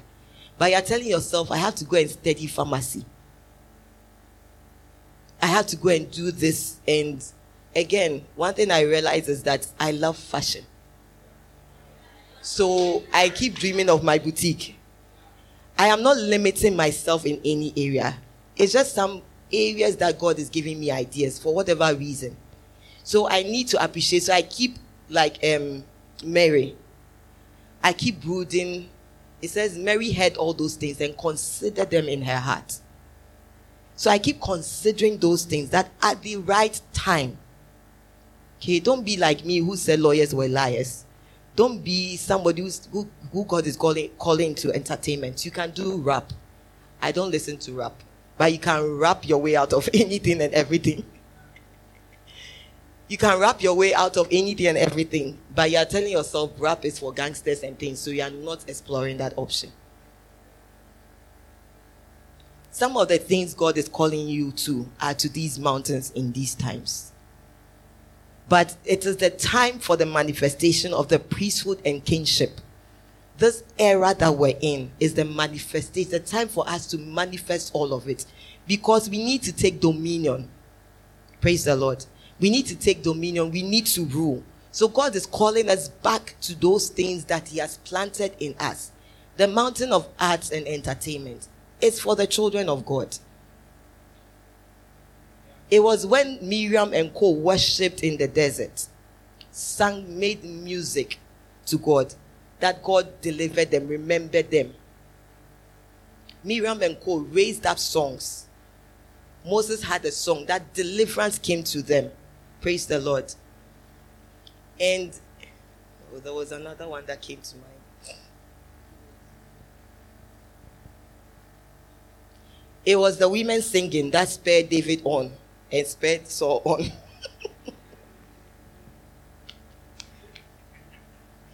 it was music that spurred David on. David killed his, uh, Saul killed his thousands. David killed his ten thousands. But music does a lot to the soul and the spirit. So when you have the right lyrics and the right beats and the right rhythms combination, you can win a lot of people. So there's a generation, the youth won't like what I like. It is fine. It's not a fight. At some point, I was a youth. I didn't like what my parents liked. So some people need to feed that group of people. There's a test and there's a hunger and there's a market. So some people, but it has to be fed with the right content. And if there are no Christians there who can give you a song that you can dance to that you like, that is holy and wholesome, then the people who are taking over now will be taken over. Praise the Lord. Then people who are taking over now will take over. So there are certain things that come to you naturally. There's certain colors that you love. There are certain things, they all speak to you about the calls God has given you. There are some of you, you are just handy. So you don't fit in MIS class or computer science or business. But because we don't es- respect our techno- um, technology schools, technical schools, you force yourself to come and do um, what electrical engineering in Ashesi, so you can meet to. I was there some. Yet you can't really use that for much. But you know when you you're a thinker, when you find things you can combine, you can build as a camera stand right now. But you're not exploring it because you've done something that is in a box, blue collar job. You have to be in an office. Some of you know that now, right now. Some of you guys, you can't just wear tie and suit. It is not you. You always have to dress down and fold your sleeves. Stop asking yourself, why do I always fold my sleeves when I even. even when I wear shirts, I have to roll up the sleeves because you're a handy person, you and nature. And you need to start exploring that. You need to start exploring. That is where your call is. And some of you, through your dreams, God has spoken to you severally. You probably find yourself always cooking and serving, not the witchcraft type.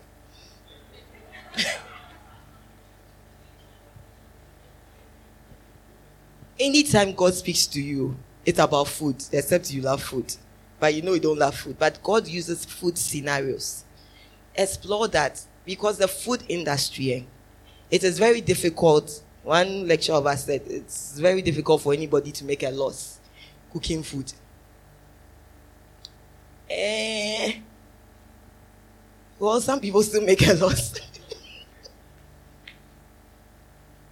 Because some food you eat, you don't want to go back there. but you know there's a talent. Okay, me, I want to really explore that food thing. So again, I'm going to go back and talk to Kitchen Esther. I want to really explore that option. Some of you have it. Some of you, where you are now, you know it kills you. At some point, before God gave me permission to leave my job, I'll go and sit in my parking lot 30 minutes just staring at the building.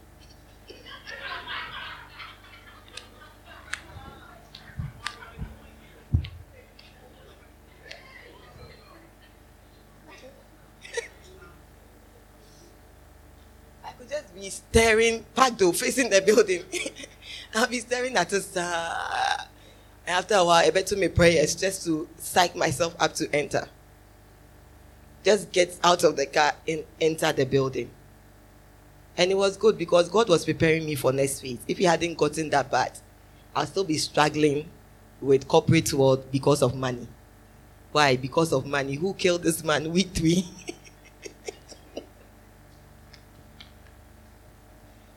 and why? Because of money. I was because of money. I was just staring at the building. I could sit there for we and sometimes when I see my boss coming out, like oh, then I'll just follow because I have to be at my desk before he gets in. I was executive assistant to the CEO. So, yeah, it was also training for me. It was a call. God was just teaching me the insights of the things at the top. Okay, management skills. See, Joseph was called to governance and business. He was called to leadership. But if he had stayed in his father's house, he would have been a shepherd. He would have been good in naming the lambs and doing outdooring ceremonies for the, the sheep, the ewes that gave birth. And would have never known anything about business or managing the affairs of a country or delivering a people from poverty and from famine. So God had to pick Joseph out of his comfort. So some challenges and struggles you're facing today, some discomfort like my own, I had to leave that place. But because of money, I kept going, but I couldn't get myself to climb every day. Sometimes when I managed to get out of the car, I sit at the front desk. Uh, Till I see my boss car entering, then I pick my things and go to the top. But Joseph would have become a shepherd boy. But the discomforts he felt, even though he had dreams, those dreams weren't going to be manifested if he was still in his father's house. As long as his brothers and mother and father were feeding him, they were not going to come and bow down to him. And as long as the wealth he had was his father's and mother's, he wasn't going to be, they weren't going to come and bow to him. He had to bow to them. But God had to force him out of the situation. And when he got him out of that situation, he took him to a business manager's house, Potiphar, where he could learn the trade. He could learn accounting, he could learn business, he could learn administration. And after that, he needed to learn humility. So he threw him into jail to just bring him down. Because he was the favorite in the man's house, Potiphar's house. Anything he wanted, he got. So, how would such a person, just like Moses, really appreciate the fine things of nature and of God? But he needed, um, according to accounts, he was in jail like for 10 years. So, within that time, no phone, nothing. He had to just rely on God. He had to trust in God. And from there, because he had learned obedience through suffering, God could trust him with the throne. Praise the Lord. So Moses had an inclination. He just realized he had a love for the Hebrew people, even though he was raised up in the palace of Egypt. And he didn't know what that desire was for. So I'm telling you today, some of you don't. We're going to go through the process and we're going to go and ask God, and you're going to let your imagination is sanctified. Praise the Lord. Let your imagination run wild, and don't be scared to dream big. I dream about being Auntie Lizzie one day. it was my dream. eh, where the horse riders and all those people when I'm coming. Queen Auntie Lizzie is coming, Queen Linda. Joseph was a prime minister in Egypt when he was a Hebrew boy. So it's not far fetched that I can be the Queen of England. So it is my dream. One day, who knows how God will make it? Maybe my siblings will sell me off.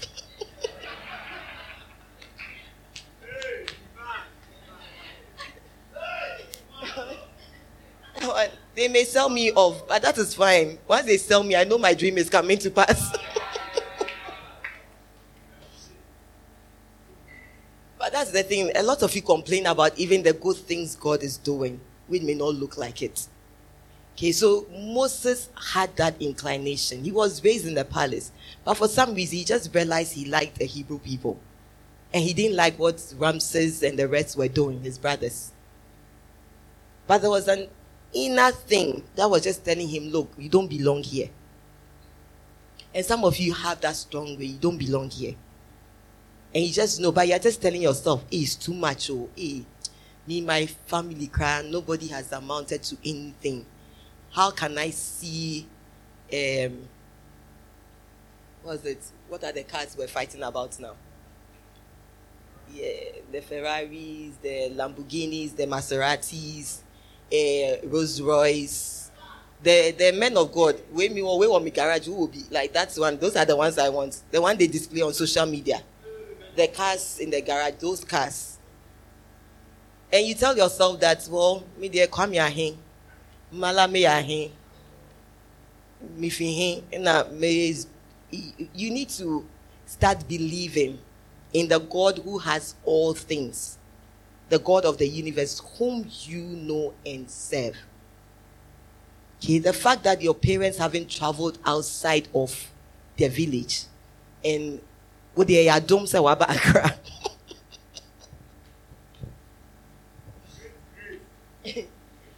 Sawaba Accra. and you say ah, Yadom in our Accra. So you are already thinking, hey, it is Wayo. Oh. A friend of mine, she wanted to travel so badly. She wanted to go to Dubai. So Dubai, oh Dubai, Dubai. Go Dubai? So what she started doing by faith, every day she's into insurance when she's going to work for Medina to go and drive around the airport's roundabout.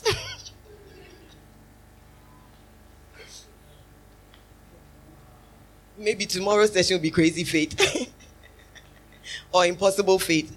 She'll go and drive around airport roundabouts before going to work every morning. She kept doing that for like three months.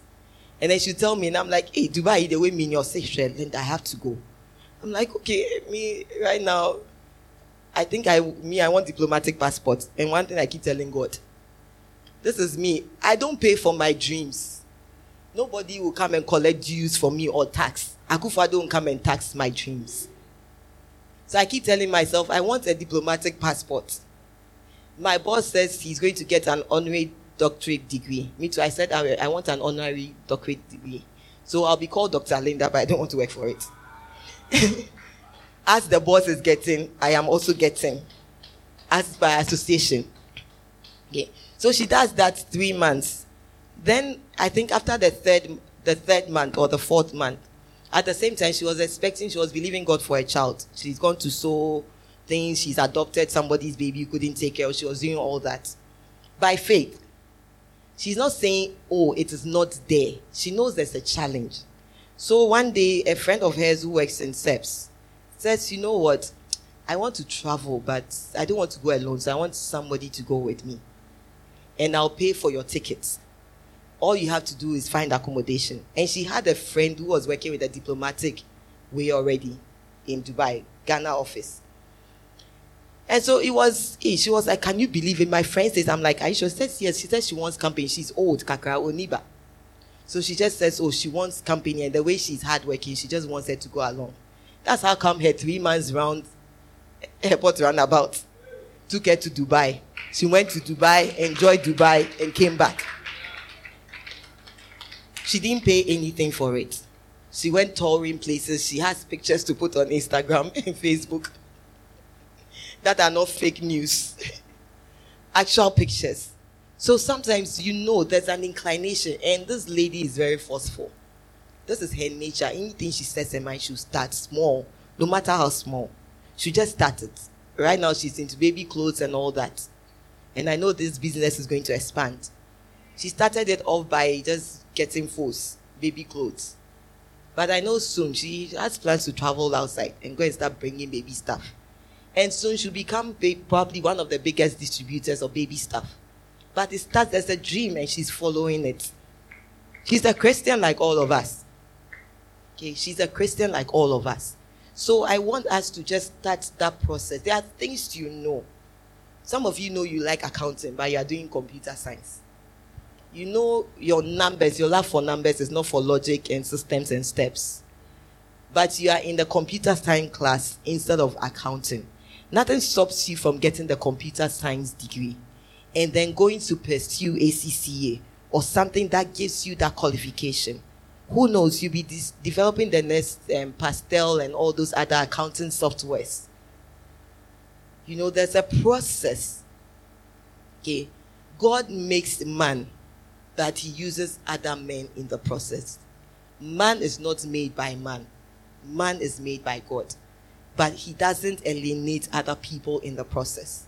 So that boss that is making you uncomfortable. Start exploring what it is that God is saying in that office. That neighbor. Is there a business solution? Okay, for that. Because we're all sitting here, we can all be entrepreneurs. I told you my cooking. Maybe you, your father has land somewhere. It's just clearing it. And I'm saying, since what I think first time, street, sorry, street bars have become a popular thing. All you need to do is to find some disco lights, find some wooden structure, put chairs on the street, and you started a bar. Okay, but where two Christians are always self-conscious. Somebody says everything is self, selfie, self this, self that. We're too self-conscious that we cannot begin from the basics we always want to force God to use what we have acquired to make what we want. Instead of allowing God to use a stick like he did with Moses to lead us. What doesn't make sense? Praise the Lord. So I know I've said a lot this afternoon about the call and the called out ones. That we all have this basic calling. So if not for anything, you can become a friend you are brothers and sisters by reason of Jesus being the firstborn child. So you are all ready. And some of you, you just know that God has been speaking to you about your marriage. marriage. It's because there's a call in that. Praise the Lord. There's a call in that. So you need to identify. That doesn't mean you should rush into marriage, but rather means you should wait on God for it. Okay, and some of you should be owning oil fields, and you know every day you dream you are digging oil.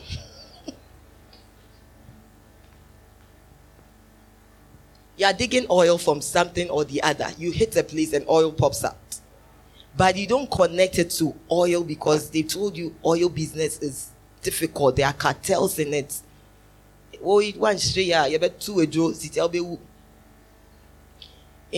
As a child of God, the lion of the tribe of Judah, when you have him residing in you, you are scared of Yebetu. And you are not even trying to even start reading around it, gaining knowledge. God could have taken Joseph as an ignoramus or ignorant person and placed him as a prime minister, but he intentionally took him to training. God is not looking for ignorant people just ignorance. But he will train you and he will take you to training. And that's how come he's patient with us. And some of you, you are not getting the marriage you want because you haven't trained yourself yet. God will not bring you somebody's precious child to die of food poisoning.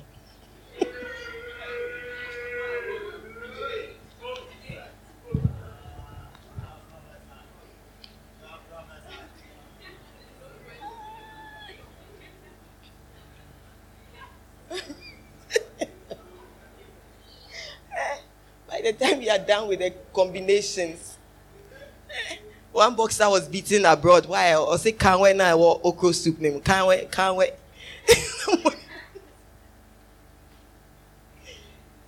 Ready? Oh, wait into are you weak?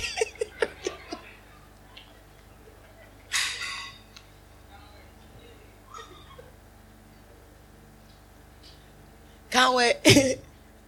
Why a food a chemist now more mixing, mixing, mixing things. They brought Kanwe from Ghana oh, to go and meet him.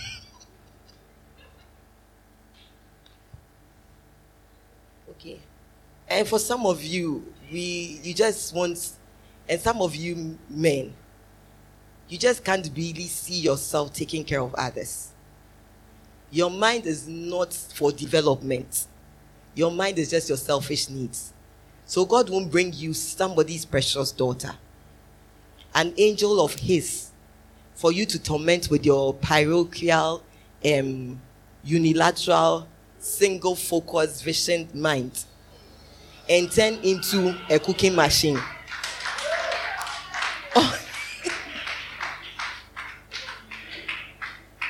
All you want is cooking and laundry and sex.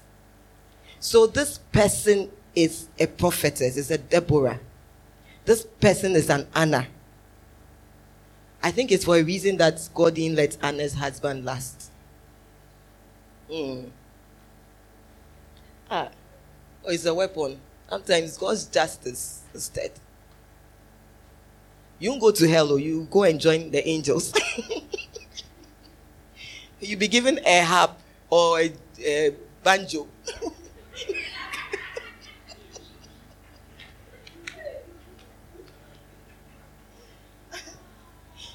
you be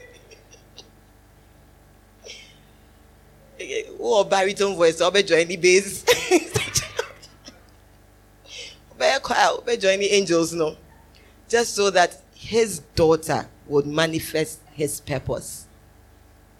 So some of you god is not bringing that woman because you can't even deal with your own esteem issues you're already shaky, even amongst your boys' boys. I draw, now they roll with your boys. Vanessa, you just are so self conscious. Until when God brings you a woman who knows her value, you want to step on that um, step down transformer.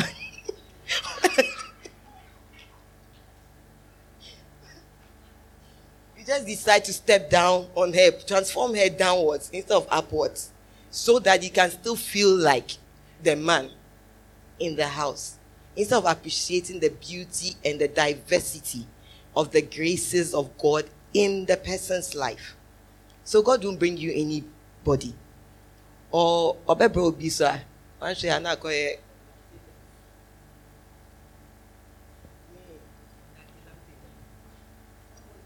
Just stop your money and then give you seeds that don't belong to you because she's found her value somewhere else. But they will crash can inti. Mr. Otia.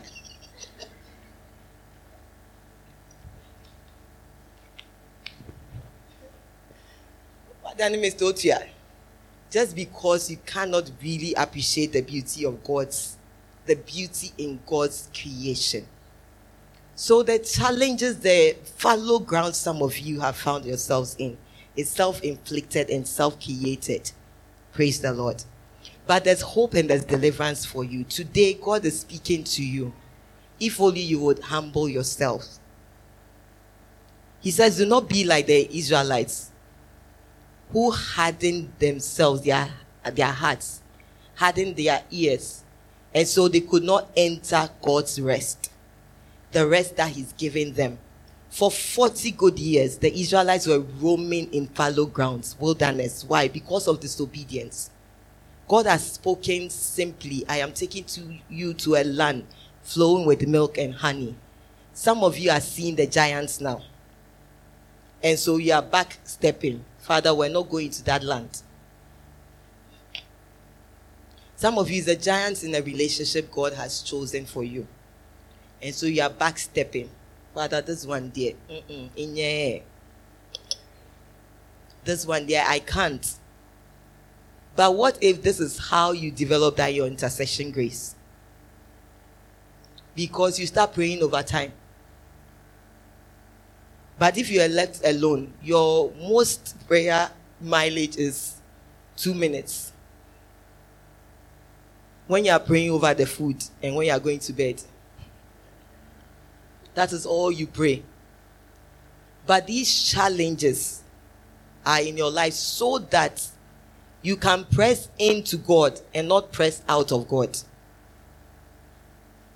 God is giving you all a challenge, something to just push you out of your discomfort, out of your comfort. Okay, so don't cry too much.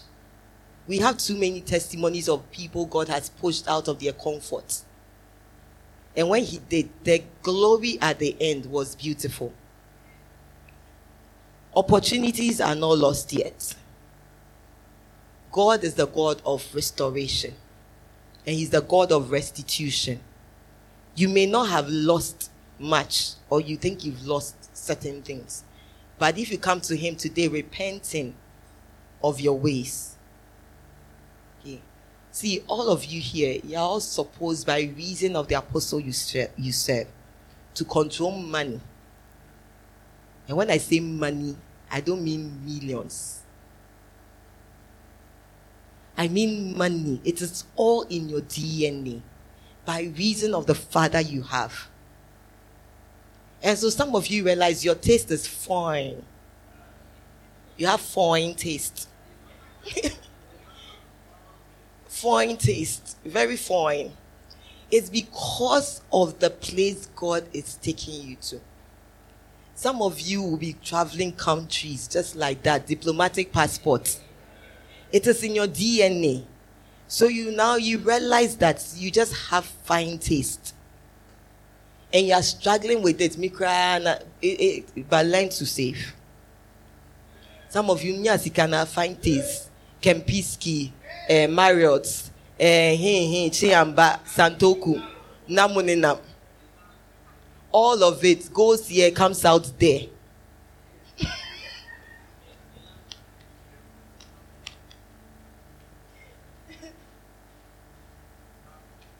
but learn to control that desire and taste. Praise the Lord. Learn to control it. But money, dear, ubenya. Because one of the days, I think one of the 30 hours, God was speaking to me about the women. And he said the women in this ministry, at the time, I think it was two years ago, fire um, prayer marathon. He says these women will control money. And I said, Father, women, or see the least crowd would dwell in millions. I said, Hey, Father, and prayer marathon Omega, we're at Omega. and say All of us still, some of us don't know brands and labels or designer. And I say, ye ni It makes no difference. You don't have to. Some people carry bags with the label so you can see it's the label. Because some of the branded people they don't put their logos around the thing. So you wear the dress with the label. For people to see that five thousand dollars now I say. Now you're dang what they call invest in some business cry and can you make multiple of it out? But people see you're holding 5,000, you're wearing 5,000, you're doing nah. He says there's a greater glory ahead of us. I'd rather ride my Ferraris, Lamborghinis, Maseratis in heaven than be known for them here and I'll be in a hen coop in heaven because I barely made it. Yet to get him one matadi. I, I went in barely my matadi car came he said, I mean, I'm not short.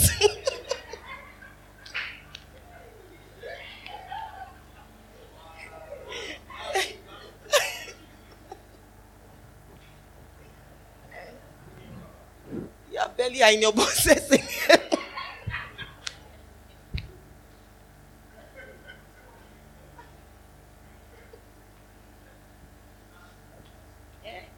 And Jesus is going to ask you, friends.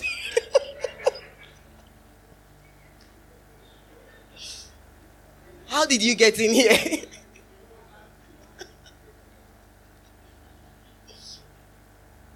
okay, let's be patient.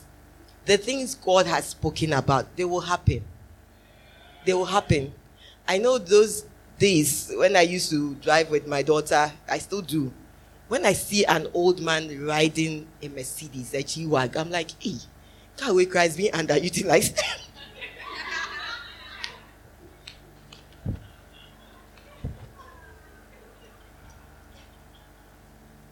I'm like, Father, what did he do that in his late stage, answer no sika say? Because these cars are for young people. They are not for old pensioners. But why ye juma bread? so that car goes to pharmacy, buy drugs, and come and pack it back in the garage.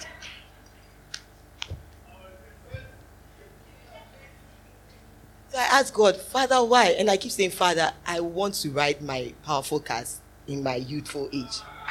I don't want to be old and then what? Yeah, yeah, the respectable man coming in a way. It's not even, it's not fine.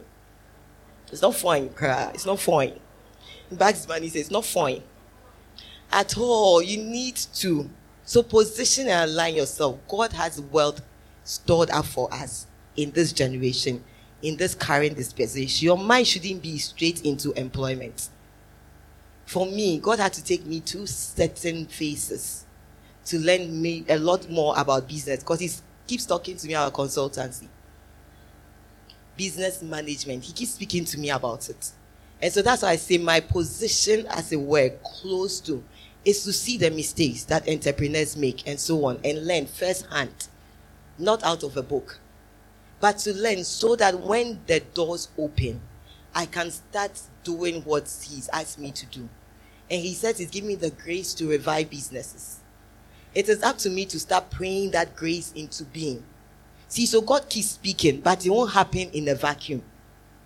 So He has spoken, He has given you an idea. So it means you need to learn these things. What makes businesses fail?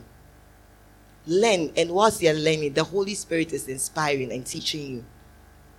Okay, I remember Prophet Debbie was talking about a, um, some family in the US. She was on a flight reading about them, and the angel appeared to him of that business or that family started teaching him things, telling them stories, telling her stories that weren't written in the book. That is God. He goes into the beginning to correct things in the foundations. Some of you, your foundations are wrong. They've been twisted. And so that's how come we're here today. So don't stop dreaming big. It's a dream, but it would happen. Joseph had big dreams. It was a dream, but God was manifesting what there would be for him. So he married a princess or the priest's daughter. Some of you men here say, well, some ladies there we can't we, we can't marry them all. The the into my enjoy So some ladies they don't even approach. Yet that lady is your breakthrough yet you not approach because hey me deɛ hmm mekɔ akɔyɛ na waka bi akyerɛ me a meyɛ den me a m'anim yɛ fɛ m'anim yɛ fɛ ɛna yɛ sɛ to abɔ me what am I going to do but that lady might be the one that will transform you out of your obscurity into the limelight. It's not just men that God uses, or God uses women too. God uses women as well. And you don't limit yourself. Praise the Lord. And God may be speaking to you about a certain woman, but I won't say, media, I don't qualify. But if God hasn't spoken to you and somebody is high on her horse, leave her alone on it. Otherwise, the horse will be using you for carpet.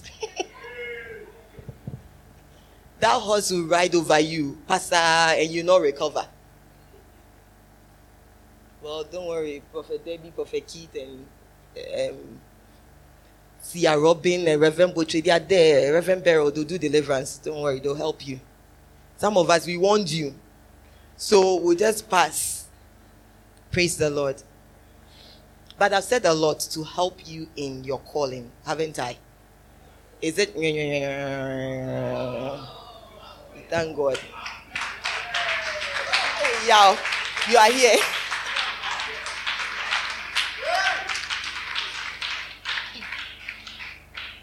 So this is what God intends for me to share today, but we're going to go through the process.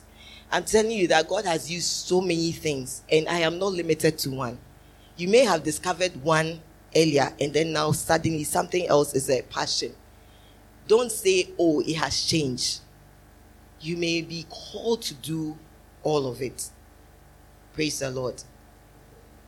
Business doesn't just mean selling and buying, business also includes manufacturing, business also includes farming.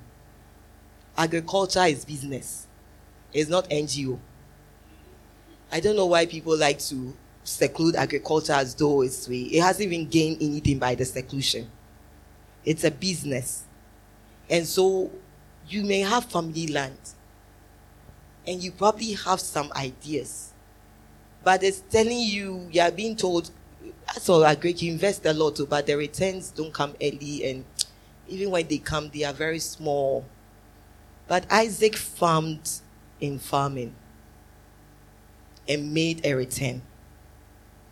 Jacob was at a disadvantage. He didn't have any speckled lambs to start with. But God gave him the ideas for the speckled lambs. And he had more. These things are all there. They are replete. The devil is replete with a lot of examples and um, God's voice. He's shouting at us. Daughters and sons, wake up of your slumber. Wake up out of your fallow grounds. Begin to do something. Begin to do something. Some of you, I know my sister, my the one I'm after. She has this ability. She has a grace for teaching for her dear. I keep saying she's the only person who can teach for the students to clap for her. It's not church service, so it's classroom. It's a grace she's been given from start. She has that. She likes. She's an avid reader. She teaches geography, uh, sedimentary rocks, igneous rocks, all that, um, mountains, plateaus, ridges, and they clap for her, university students. It's a grace. But she also has this ability. She's able to turn milk into yogurt and things. And I keep telling her that, look, explore it. You have students, they like to eat. You do yogurt, you cook, you do soap, all these things. Add all of it. Don't limit yourself to one. But sometimes you start, then you pause, then you stop. I think it's something in my family. You have to deal with it.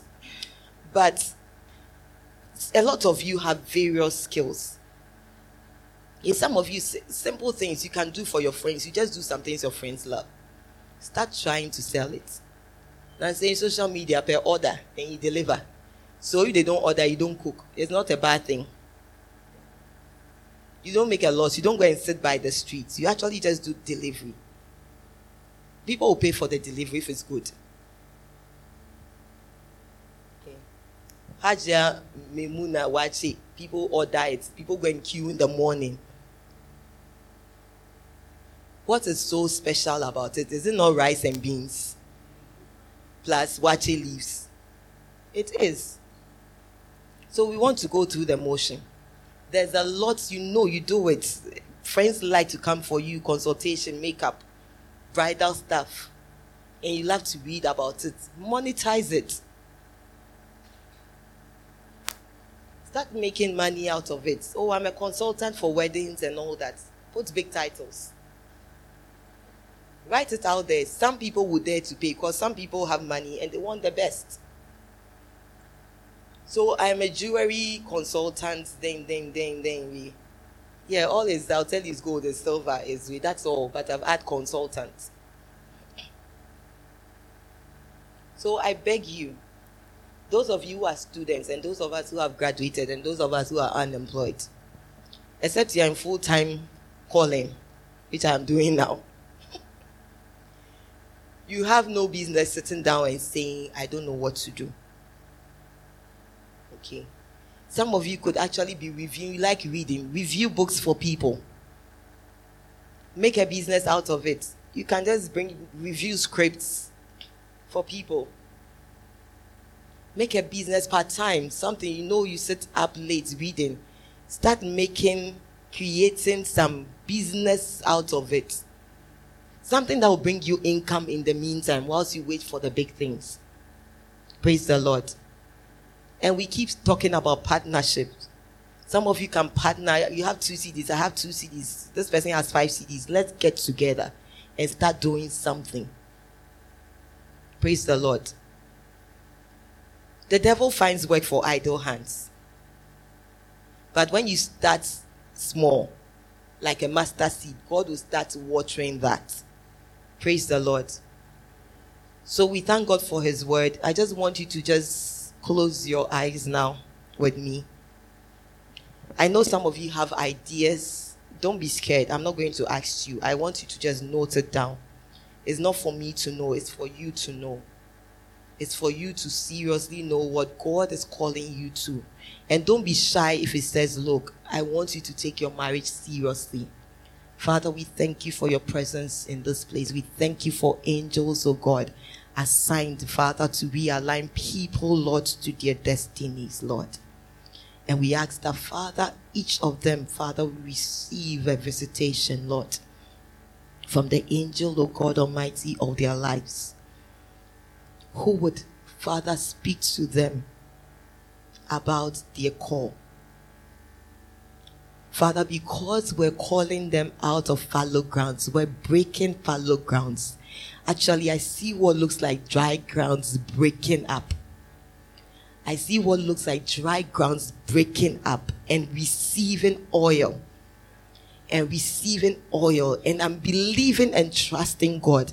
Because like I said, I was there was so much confusion on what to say today. Because I was thinking it has to be fallow grounds and so sin and what causes you to be dry and all that. And God said to come and speak to you about calling. And so some of you Some of you may be asked to go back to school. Some of you may be seriously asked to go back to school to pursue a certain course. God doesn't need a certification, but man needs that. So that you may have credibility. It is not for God. It's not for God. And I see Thank you, Jesus. I see angels assigned to actually wrestle people out of parts that they are in. Some of you have been tied down in cages, cages of mindsets, and God wants to liberate you out of it cages of mindset that limits your thinking. On Sunday, God was speaking to some people about the entrepreneurs. That's the grace on them, but God says they should go and build music studios. He says He's bringing them money so they can build music studios. Because God is serious about this mountain of entertainment and arts. God created the beauty we see around, so God loves art people use art to heal. By just looking at art, it speaks to you. Anna Makiena, whatever her name is, the one who draws the portrait of Jesus. That portrait is doing wonders.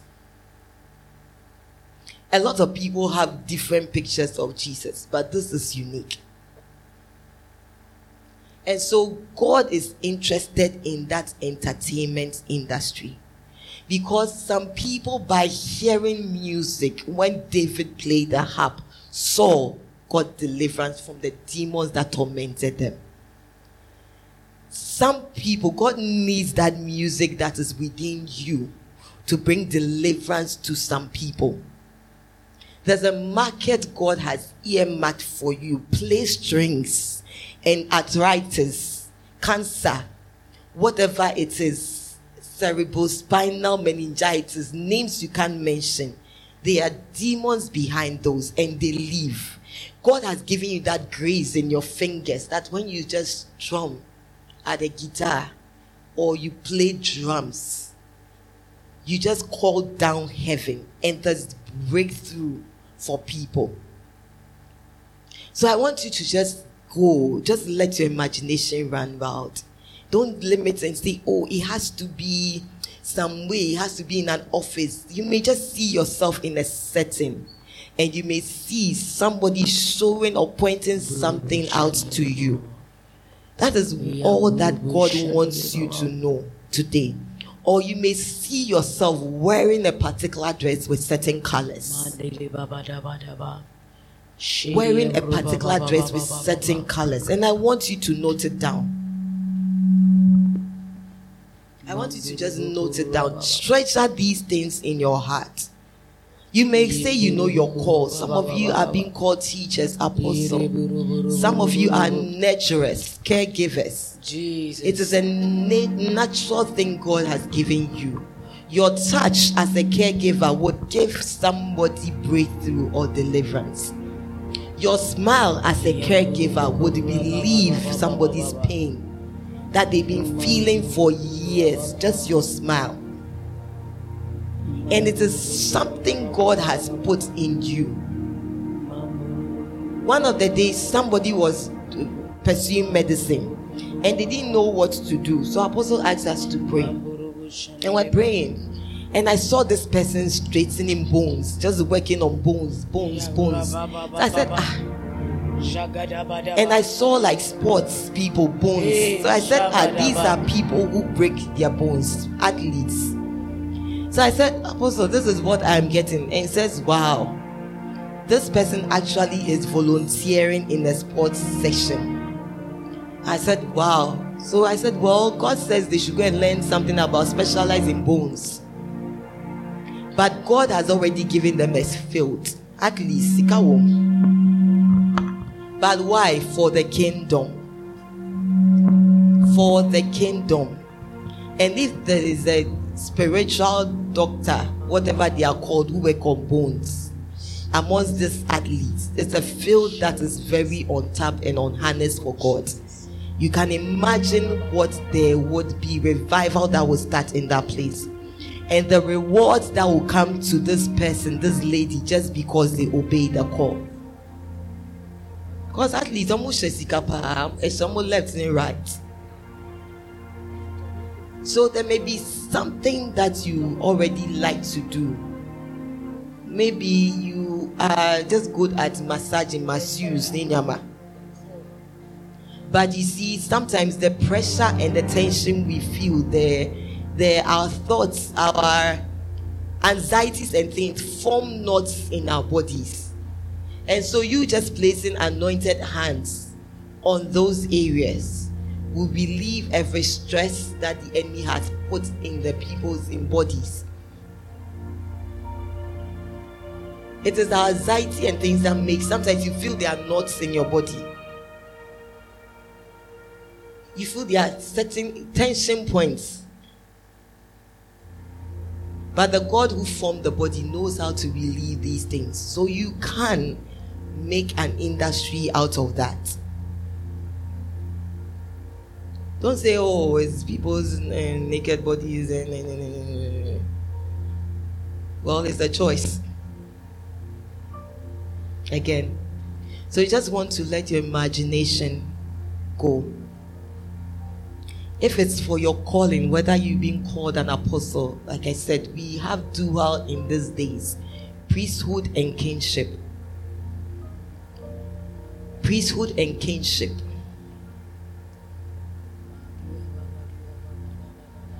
Your own may just be manufacturing. Yes, Lord. Yours may be manufacturing. You can think, uh, you can develop design. Yours is design, graphic designing. You can come up with impossible designs. You can see into heaven designs yet to come and you can design them on earth. You need to be open and just let your imagination. I'm not telling you you are going to fulfill it. Yours may be journalism, like you just want to report things that are happening. Correct reporting. See in heaven, report on earth. This is heaven's forecast for today. Jesus. And you can report things and alert the church to start praying.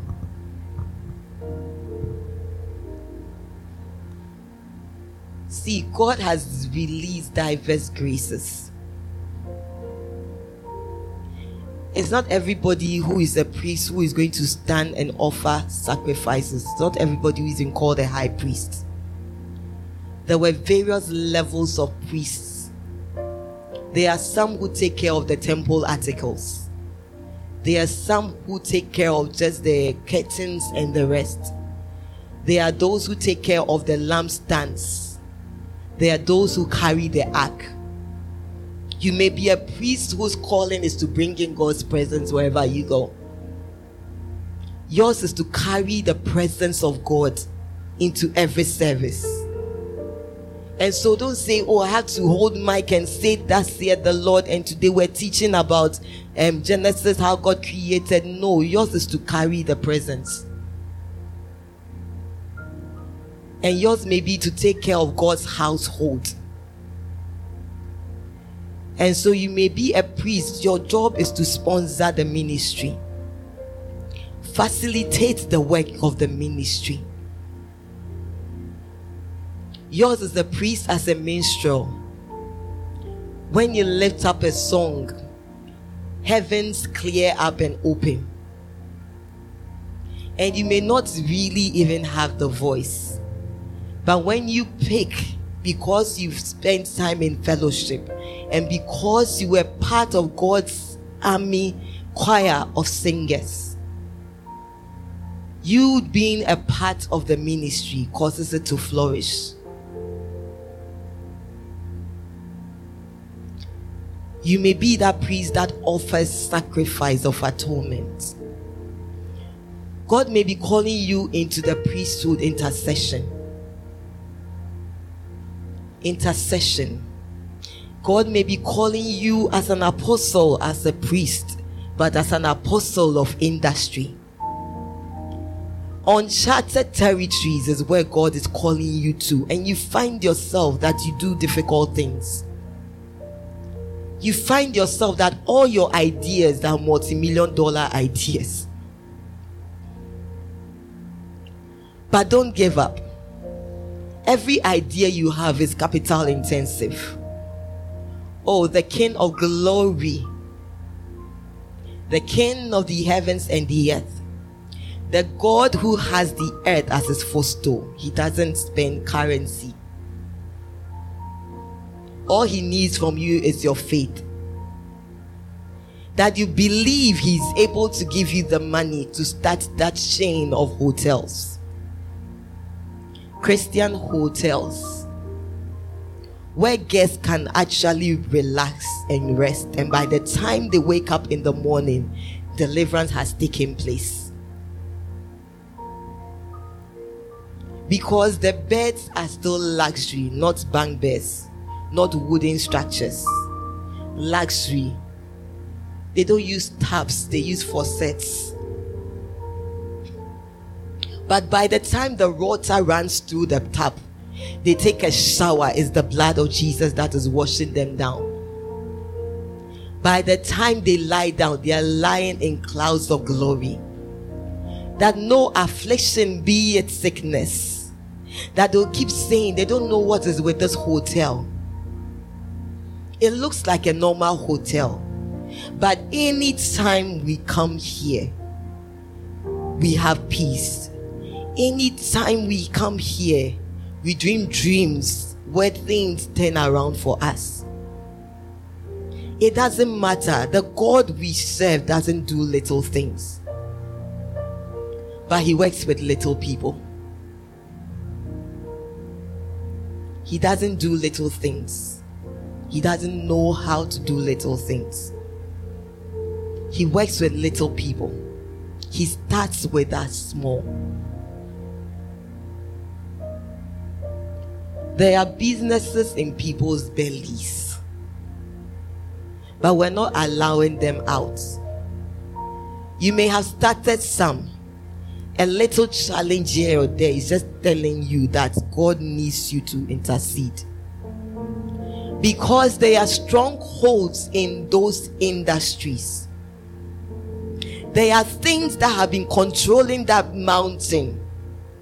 The Philistine garrison is on that hill. God doesn't want you to ignore them. That is how come we are seeing things dwindle or not flourish. God wants you to take them on and bring them down. And so don't give up and say, But Lord, it is hard.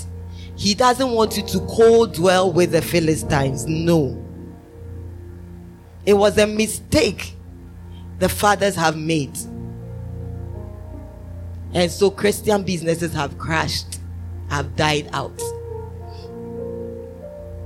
It was God's wisdom that he let the Israelites, he let Pharaoh, because they didn't like the animals and things or whatever they, they were shepherds, dwell amongst them and gave them a town outskirts because God knew he was going to deal with the Egyptians. During Joseph's era, he didn't tell them, but he let them put them somewhere else so that he can deal with the enemy.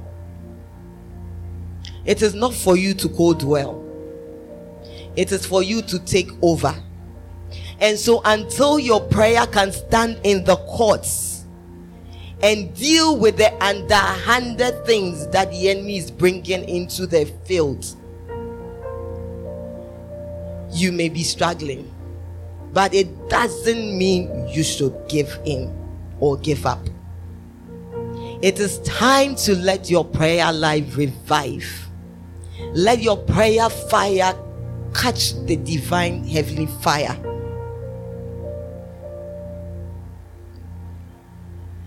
Oh, this atmosphere is opened.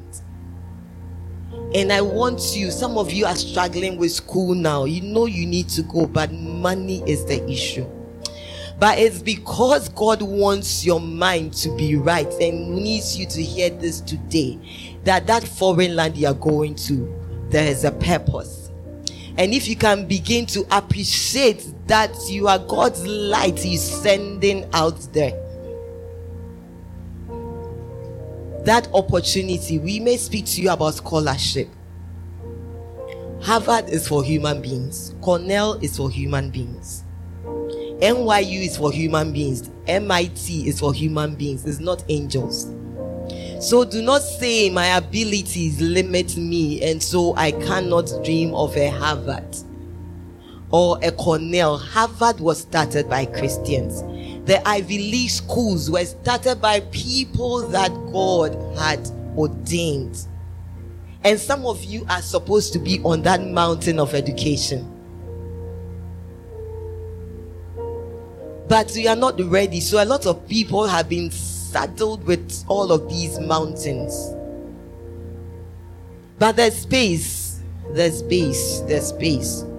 Christian schools, Christian universities, Christian institutions. There's a young girl running a university, got accreditation, and I'm just thinking, why can't we do same? Has I don't hear a testimony of saying God gave me this. But we can. And so, if God is calling you to start a school, children, don't start thinking, well, it has to be. You can start small. Wait on that dream. That is your calling. God has given you the teaching grace. God has given you grace for HR. He says, go and pursue it further is because he wants the balance in paid systems and structures. Human rights, he wants that enforced. Not an HR who say equal rights. Everybody is everybody. You can come to work today as Chobi, tomorrow you come as Hulk Hogan. No. Someone who makes sure that the systems are right and the environment is not polluted by the wrong people. Please don't sleep. Oh, this is a serious time. This is a serious time. I just need you to just remember the things. Like I told you, God has been speaking to me about the colors. and about the desires that I have for certain things. And various times he's told me that he's made me a judge. And it's just the manifestation of it in the physical. So I've taken the serious, uh, the spiritual as World Cup. That doesn't mean you also need to go to law school, but you can be a judge in the courts of heaven.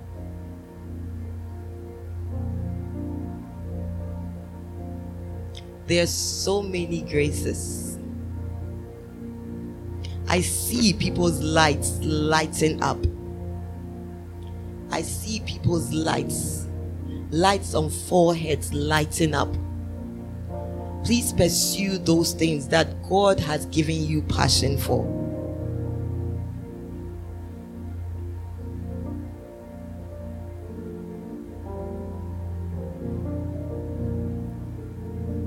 I know some of you, somebody like Adam, science is way. He just loves certain things. Nobody should change that.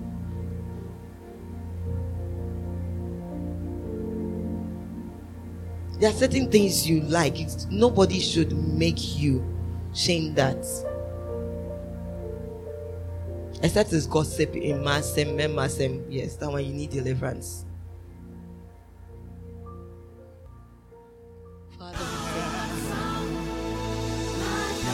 Thank you for listening. This recording was brought to you by Kingdom Christian Fellowship Ministries. Stay blessed. God.